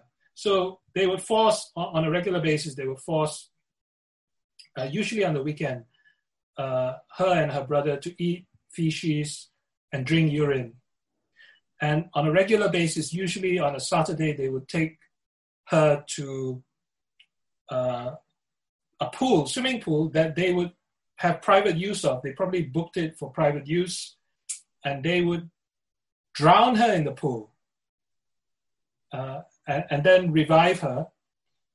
But it was like a weekly suffocation session that it would have. Uh, her grandfather was also a Satanist, and he would strangle her on a regular basis. They they seem to get off on that, um, and uh, this was the life, the so-called life she led for for years, um, because she was born into that family. Uh, fortunately, by the time she reached her teens, she was out of it. she had suppressed a lot of the memories because of the sheer trauma. It's a defense mechanism, but the memories will come back eventually, and they did. Uh, and she uh, eventually had enough memories to fill 19 pages. And I helped her to correct the grammar and the uh, sentence structure because because of all the abuse she suffered, her, her, her written English wasn't too good. But she eventually managed to put it all together, 19 pages, and went to the police. The police had investigated, but then eventually closed it down and claimed that there wasn't enough evidence. Uh, sorry, they investigated and then they referred it to the CPS. Now, this was one of those cases where the police did their job, referred it to the CPS, who are the prosecuting body, but the, the CPS, the Crown Prosecution Service, claimed there wasn't enough evidence. So they refused to bring it to court. So the whole thing collapsed. Then the second time, when she tried, when she had more memories and tried to get the police to reopen her case, um, I helped her with the spelling and the syntax of her statement that was 19 pages long and went back to the police. But because the police had, had a negative response from the prosecutors in the past, they were reluctant to reopen and, and refused to reopen their investigation. Of course, if there's more memories coming in, more evidence coming in in future, she could probably get them to investigate again. But at that time, at least, they were not willing to, to reopen the case. Uh, but this is a case of the police at least trying to do their job, but the CPS being too quick to, to refuse to prosecute uh, the case.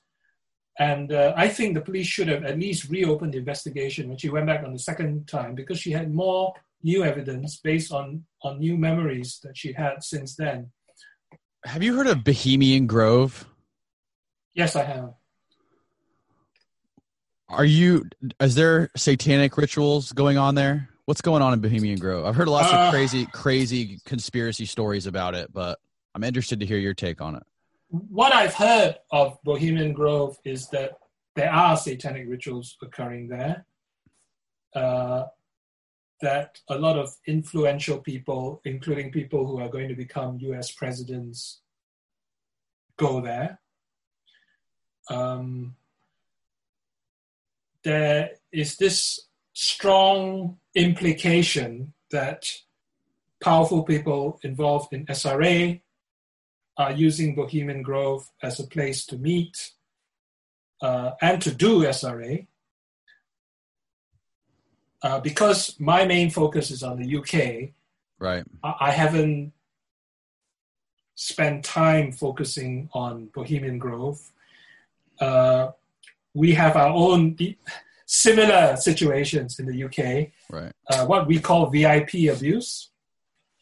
Um, the my take on Bohemian Grove is probably we need a good investigative journalist to really dig deep, or a good private investigator to really dig deep on the allegations to uncover what's really been done there and what's going on. Uh, I think that, as in the UK, where we've had a former prime minister involved in satanic abuse and a number of government ministers named by Satanist ritual abusers as being involved in SRA, you probably have a similar problem in the US. I'm pretty sure that that's the case because this is all part of building the New World Order. If you want to build a New World Order with Satanism at its core, you have to recruit people who are in government, in civil service, in parliament, or your US equivalent of parliament, um, because you need these people on your agenda.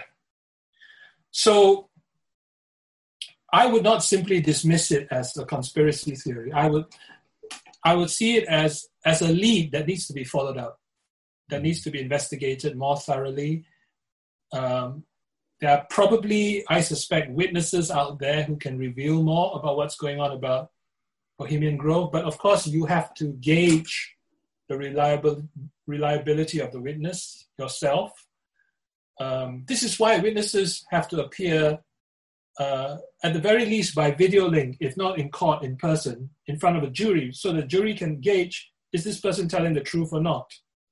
So I always uh, want to meet the SRA survivors that I'm helping face to face to gauge their reliability.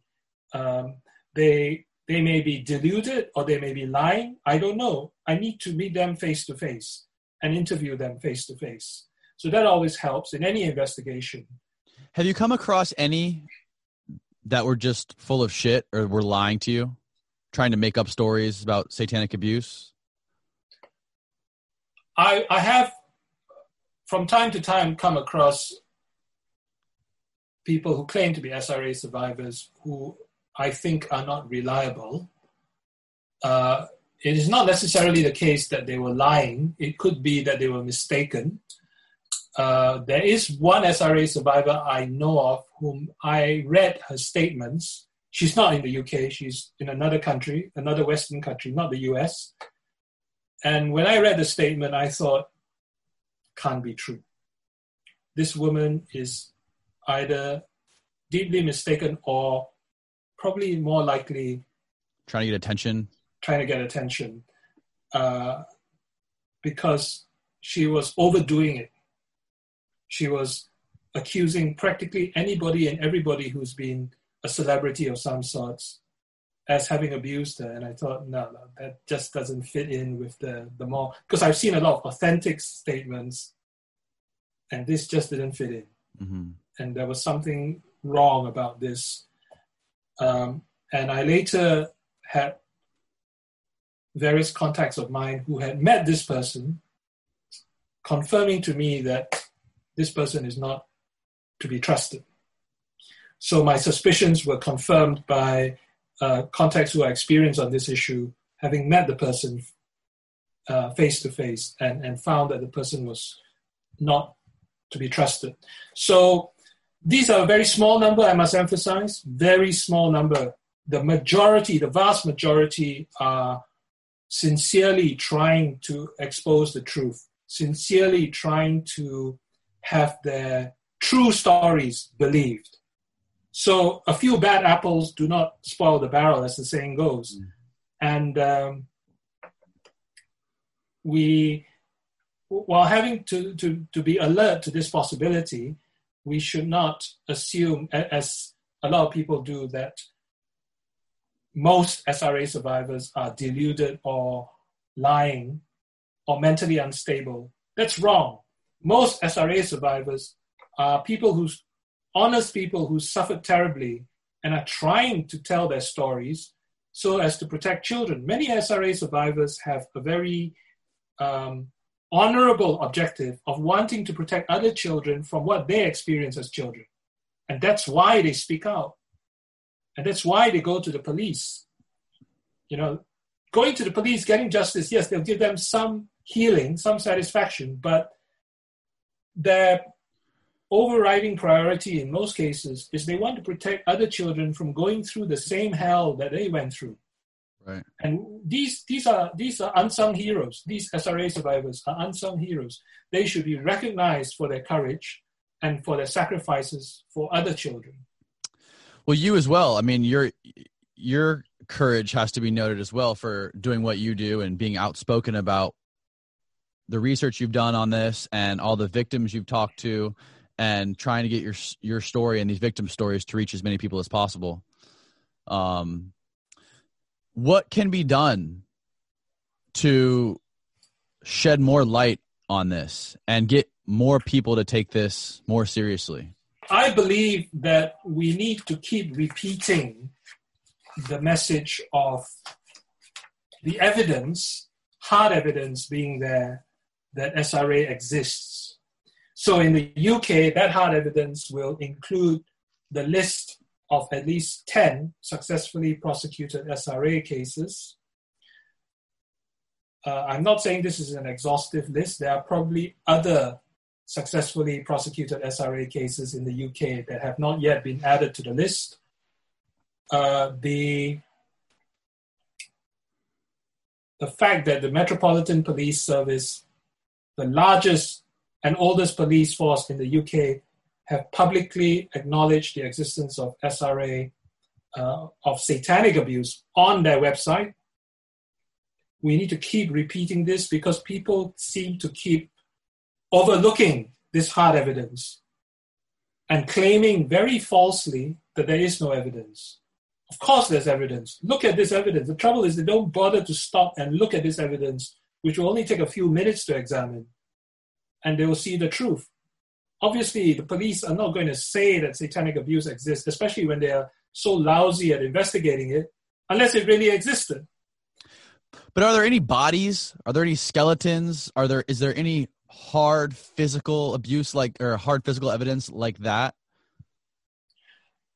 The the problem or even videotapes. You mentioned they video all their rituals. Has anyone gotten their hands on a on a video? Not yet, not yet. Um, I'm always open to the possibility that one day we will get hold of that film, but they're pretty good at hiding it, and there are all sorts of technological ways now to conceal things. But uh, bodies, I would point out that the Satanists are very good at covering their tracks. Uh, when they've done a ritual they will have a, a way to get rid of the bodies that makes it practically impossible to find it. For example, they may have an access to a crematorium. Uh, I know of a certain Satanist coven, for example, that likes to meet as, as one of the locations that they use next to a crematorium. So that's pretty convenient. If they have an insider who's willing to help them access the crematorium, throw the body in there, cremated, nobody's the wiser. What happened? No evidence, no corpse. Uh, that's it.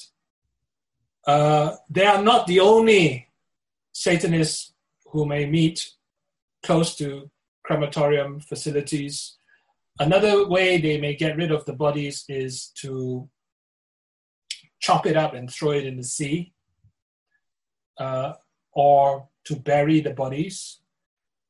Um, there, there are a variety of ways that they use, which are pretty thorough at covering their tracks.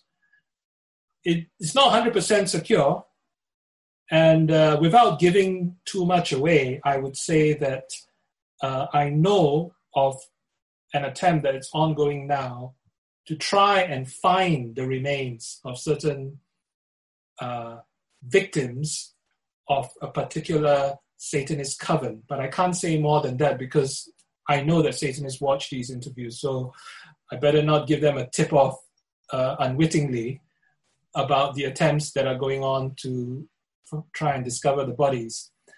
Uh, but they are very thorough in the way they cover their tracks. And it's not foolproof. We keep looking and searching in the hope that one day that small percentage chance of finding the evidence, including the bodies, will pay off and we'll get it. Um, but it hasn't happened yet. So it's on the agenda to find, uh, but it hasn't happened just yet. Uh, but with more SRA survivors coming forward and giving credible testimonies, including information about what the Satanists do to try and cover their tracks, I think that eventually we will find this strong evidence uh, we need the cooperation of SRA survivors to come forward and tell their stories and to feel that we will try and follow up the, the leads, the clues they give us uh, to pursue an investigation of their case. So the more they come forward with details of what happened to them, or with details of how the coven, uh, for example, cover their tracks will, will help us increase the chances that one day soon we will get that hard evidence uh, and use that to force the police to investigate. The usual excuse given over here by the police is not enough evidence. Uh, the problem, the real problem is not enough will to investigate. But it's hard for them to say not enough evidence if, for example, you show them um, human remains, for example, right. left by Satanist coven, then of course that you know they they look downright stupid, saying, "Oh, not enough evidence." Uh, when you've got the human remains there, uh, even skeletal remains can turn up forensic evidence, for example. So yeah, the, the day I believe when that happens is not that far off because we've got more SRA survivors coming forward, sharing their stories. This is where people like yourself come in by publicizing the issue. And a lot of SRA survivors watch interviews like this. Then they are encouraged to come forward with their stories and the details that they know about particular Satanist covens and how they operate. That means more clues to follow up, more covens to investigate. And it's only a matter of time, I believe, as this publicity grows about SRA, because there's generally more public interest now than before about SRA, uh, that we will have that breakthrough. But we have the successfully prosecuted SRA cases in the UK anyway, which had enough evidence to satisfy the courts beyond reasonable doubt that the SRA that was alleged did take place. So it's always wow. important to remember that.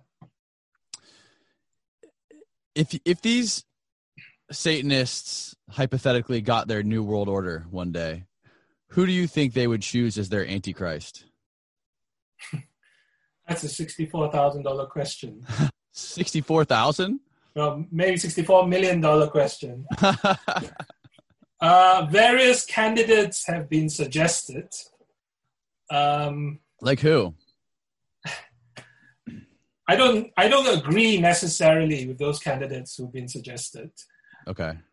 But just to repeat some of the allegations that have been made, and I'm not saying I support those allegations, because I don't see myself my role as trying to guess who the coming Antichrist is. Um, what I prefer to do is to warn people about the Satanist global agenda so right. that they won't so that they won't aid and abet their own enslavement by supporting that agenda without knowing what's at the end of that agenda. So, for example, those who think that globalism is a great thing, be very, very careful. What you're supporting now is eventually going to lead to your enslavement mm. if you don't see the bigger picture behind globalism, if you don't see the bigger picture behind the New World Order, it's all Satanist at its core. Uh, so that is far more useful than knowing who is alleged to be the coming the Antichrist. Some of this may even be disinformation to distract us from the real person, you see? Right, right, right. Or well meaning people just making the mistake of guessing but wouldn't they want to choose some high elite, maybe even a celebrity? Like, I don't know. Wouldn't wouldn't they have like? Don't they just like Scientology has Tom Cruise and they have L. Ron Hubbard and they have uh, um, John Travolta. You know, they yeah. have these people to sort of bring more people in, people that they can look at and say, "Wow, look what this guy's done," or "Wow, look who this is." If they're yeah. doing it, it must be okay.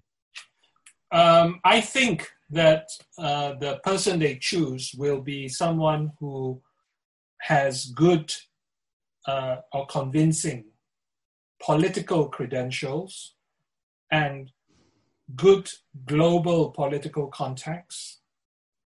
Uh, because this person is going to have to persuade other nations to sign up to the globalist agenda. So this person has to have street cred with global leaders and mm. perhaps at least at one point have been viewed and regarded as a global leader in the political realm and be uh, taken seriously on global issues. Uh, Because if they're not taken seriously as a global leader, how are they going to persuade nations across the world to sign up to globalism? That's my my take. I'm not I'm not saying it's maybe the Clintons. Hundred percent has to be the case. Uh, so, for example, one name that has been thrown out by some, and you can find this on YouTube, uh, but uh, but I'm not going to say it's definitely correct or definitely wrong. Is Barack Obama? Barack Obama. Yeah. Now. Interesting. He, he fits the bill for global street cred. He fits the bill for global contacts, political contacts across the globe who are influential. He fits the bill for uh, all this global heavyweight status, uh, plus the fact that even without doing anything, really, he was nominated for and won the Nobel Peace Prize.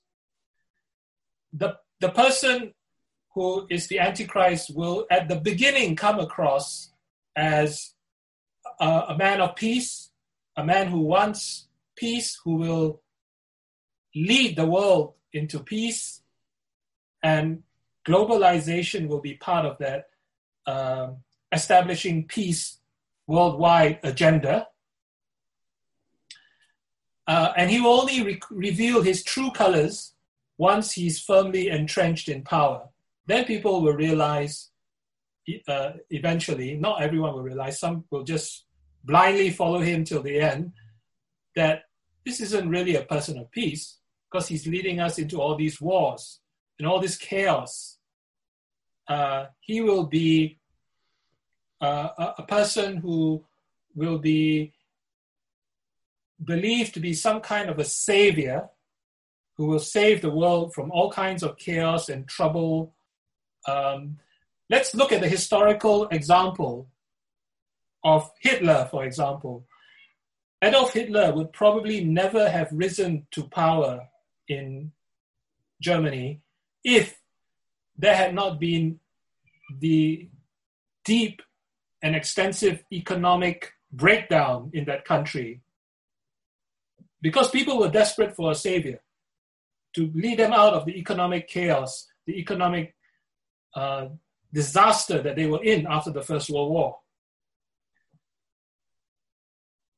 And Hitler appealed to them and persuaded them that he would save them and lift them out of it. And he did, at the beginning, manage to improve the German economy uh, with a lot of government works like building the Autobahn across the country, uh, which he actually built not just to solve the economic problems, but to facilitate the, the speedier and more efficient transport of German troops. Uh, so, like the Antichrist, the coming Antichrist, Adolf Hitler had the people on his side convinced that he was a savior, did some good things for the economy, which convinced them even more that he was the right choice to be their leader. Uh, and the German people only woke up to his true colors when they were already deeply embedded in war, a war that they were losing, but it was too late then to simply pull out. Mm. So I think you're going to get the same with the Antichrist because we have the mainstream media often giving us a distorted message of the news. I often say that the mainstream media is not there to inform us. In reality, the mainstream media is there to indoctrinate us. There are a few wonderful exceptions, but most of the mainstream media is there to indoctrinate us and get us to accept the New World Order, to sign up to the global agenda. Coming to your, your other question about why the mainstream media is not exposing this uh, satanic New World Order agenda or Satanist ritual abuse. One reason is because a lot of journalists um, have signed up to Satanism and got into the media. Usually, these are the journalists who are writing on a fairly frequent basis against the existence of SRA. So in the UK media, for example, if if somebody has enough guts to write about the reality of SRA in the UK media, it's only a short time before another journalist, perhaps in another paper, will come up and say SRA doesn't exist and try to attack the credibility of anybody who's, uh, who says it does.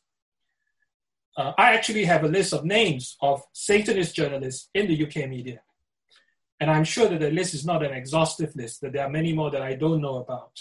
Mm. And I know of certain newspapers and magazines that if you're trying to avoid uh, to expose SRA, you've got to avoid them like the plague because these have a long history of covering up SRA. The other people who, who may be involved in Satanism, who have influence in the media, are some of the media owners, some of the rich people who own parts of the mainstream media uh, are probably involved in SRA themselves, which is why they they just keep quiet about the subject and don't uh, get the publications or the broadcasters that they own to talk about SRA. So that's another explanation for why the mainstream media is, is just sitting on this subject or helping sometimes actively to cover it up, uh, which is a problem we quite often have in the UK. And you probably will have something similar in the US. Uh, the US, of course, has one advantage in that it has a much more extensive spread of media so it'll be harder to control all of them on this particular subject. Uh, probably some of them are controlled at least. The US also has a more aggressive tradition of investigative journalism, which we don't really have over here in the UK. Uh, the UK parliamentary expenses scandal, nothing to do with SRA so far as I know, was exposed by a journalist who had both American and UK citizenship. Mm. And she commented that things are a lot more closed here in the UK than in the US because she started working as a journalist in the US and then came to the UK. And she's the one who exposed the parliamentary expenses scandal, despite all the obstacles put in her way to cover it up. Uh, she made a very interesting observation about the closeness of UK society compared to the openness of the US. But the US needs to be careful that if it doesn't use that investigative journalism tradition to look into issues like SRA and Satanism and the connections to the deep state and the connections to the New World Order, eventually it may well lose that freedom to investigate these issues. Uh, with freedom, I often say, use it or lose it you use your freedom to get at these issues. You don't treat them as if they are sacred cows or taboo subjects you can't investigate and report on. Otherwise, you're just aiding the Satanist agenda, which eventually will enslave you. And then you won't have any freedom to investigate anything except what the Satanists want you to investigate. Yeah, the pro- the problem, especially in the U.S. I mean, I, I mean, obviously it's way worse in other countries, but the the big media platforms here are superpowers like YouTube and Facebook.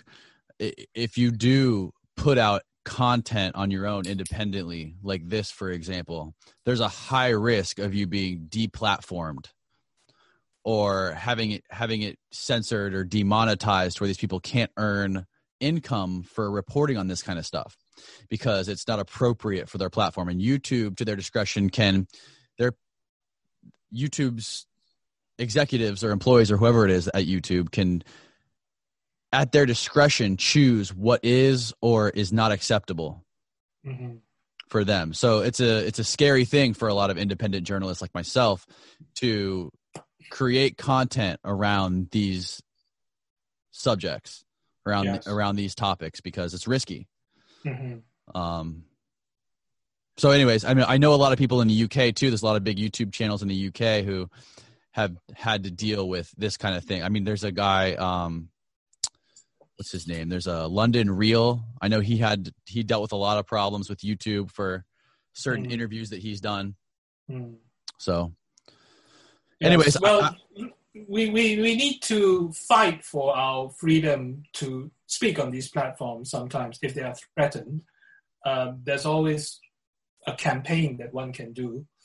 Uh, in, in fact we that's another thing that I often emphasize is that freedom does not come free, and we have to fight for it.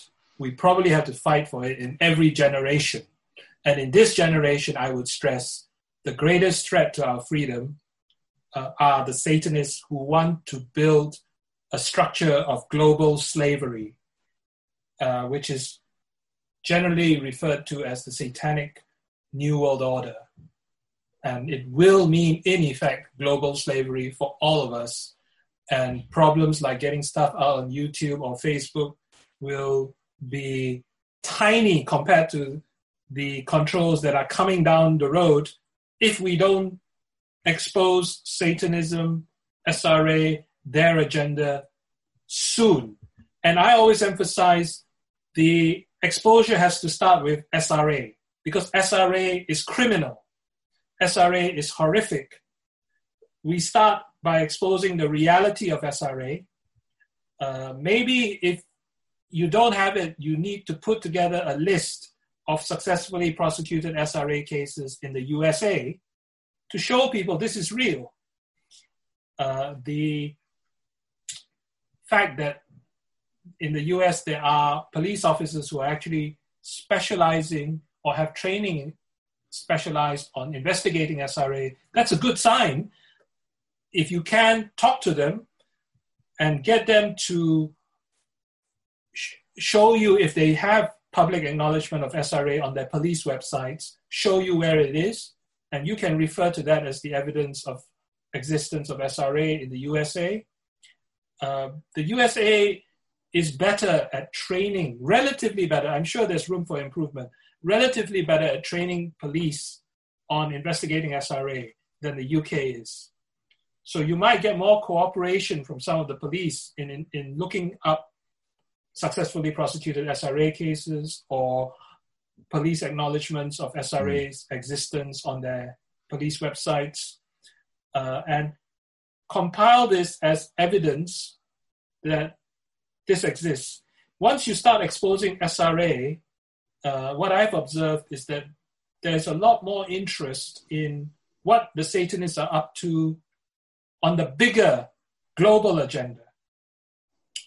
You, you start to unravel what they're doing when you start with SRA.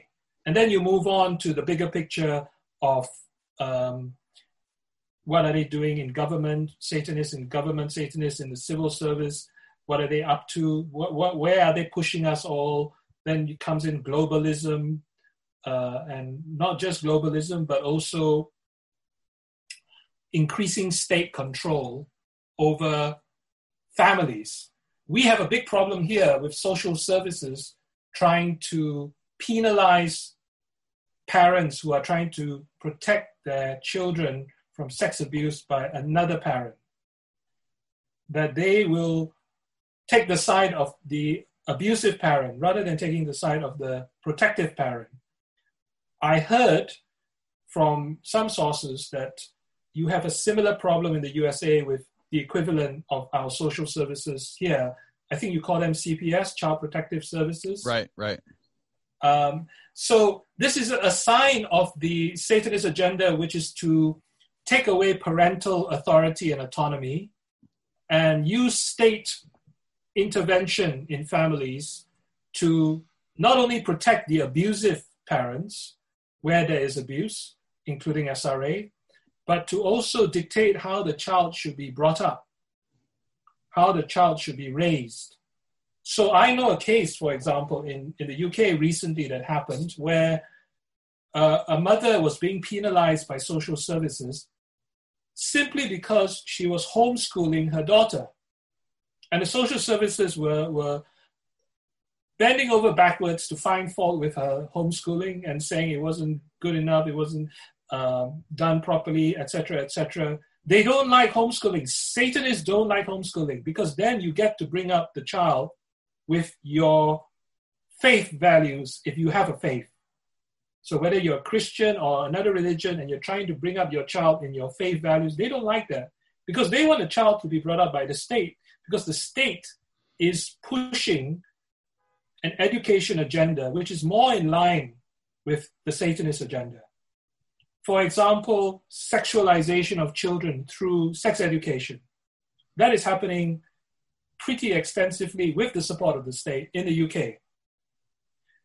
And some of it is pretty graphic sex education. So called sex education is often, in reality, grooming of children for sex with adults through so called sex education in the UK. I know of a parent who says that he has to spend an hour or so detoxifying his child every day when the child comes home from school because of all the stuff that the child is being indoctrinated with in school.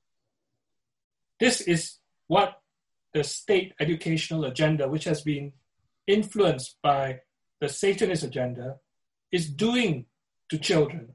What better way to groom a whole generation for sex at an early age than through state imposed sex education?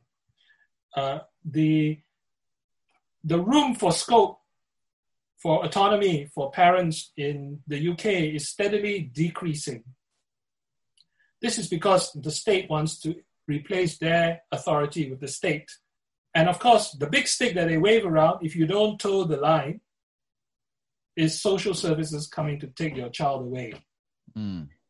So um, this is another problem to look out for that will be exposed more when once SRA gets exposed more. Uh, it's part of this big agenda for controlling and micromanaging our lives and teaching our children what the state wants them to know and to believe in, rather than parents passing on their values to the children. They don't like that because our values may contradict the state's values.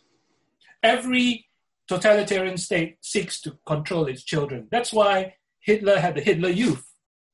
And many of the Hitler Youth who grew up uh, in time for the war joined the SS. And the communists had the communist pioneers for the children. They all know, all dictators understand that if you get the child young enough, you will make them grow up to follow all your values and your political ideology. So the, the ideology and values of Satanism will be communicated to the next generation uh, if parents give up their parental autonomy and authority to the state. Um, this will happen probably for the next generation because this, these efforts to indoctrinate children by the state are intensifying.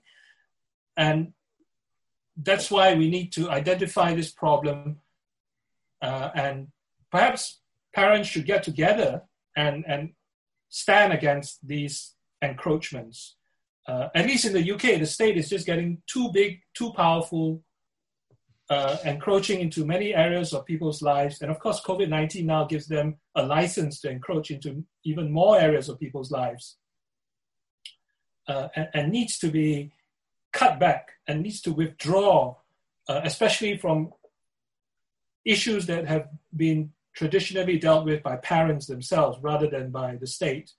Uh, they should respect parental autonomy because this is going to influence the next generation of children. And, and so we need to guard that very jealously uh, the rights of parents. That is extremely terrifying, some of the things that you've been studying and that you just explained. Um, it's the dark new world, the dark new world order that is coming if we don't make a stand, if we don't speak out and expose what's going on. Well, I appreciate all the work you're doing and the dedication that you have for this subject. Um, where can people go online and find out more information about what you're doing, watch more of these talks, or watch more about what you're doing and follow up with you? Well, they can uh, visit my website, uh, the Castro website, which I'll send you the address for. Okay, I'll link it uh, in the description below. They can uh, email me with a request for more information about SRA, um, about some of the issues we've been talking about. They can, of course, research it themselves on the internet, but bear in mind there's also a lot of um, information disinformation put out by Satanists on the internet. because they want to challenge the exposure of SRA, uh, much of which is taking place on the internet. So they have to set up their own. But sometimes they will not, well, most of the time they will not admit they're Satanists. So they will just perpetuate the myth there is no such thing as SRA, uh, or even if there was, it's very small, negligible numbers. Uh, so look out for, for, for those traps because they do exist out there. And the Satanists have a lot of money to set up these websites. Um, we there are more and more good interviews on SRA out there, uh, especially on YouTube, uh, but not all of them are necessarily good. So you you, you need some discernment. And uh, mm-hmm. I've got a, various interviews I've done that are on YouTube, uh, and we should use that space now while we have it to get the message out.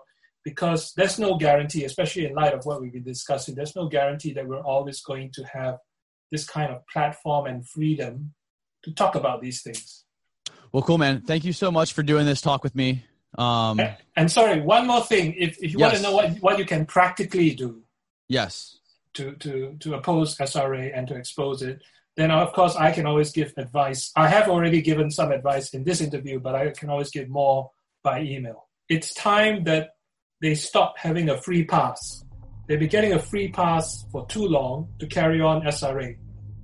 And for the sake of the children, and the vulnerable adults who are victimized by them, we need to withdraw that free pass.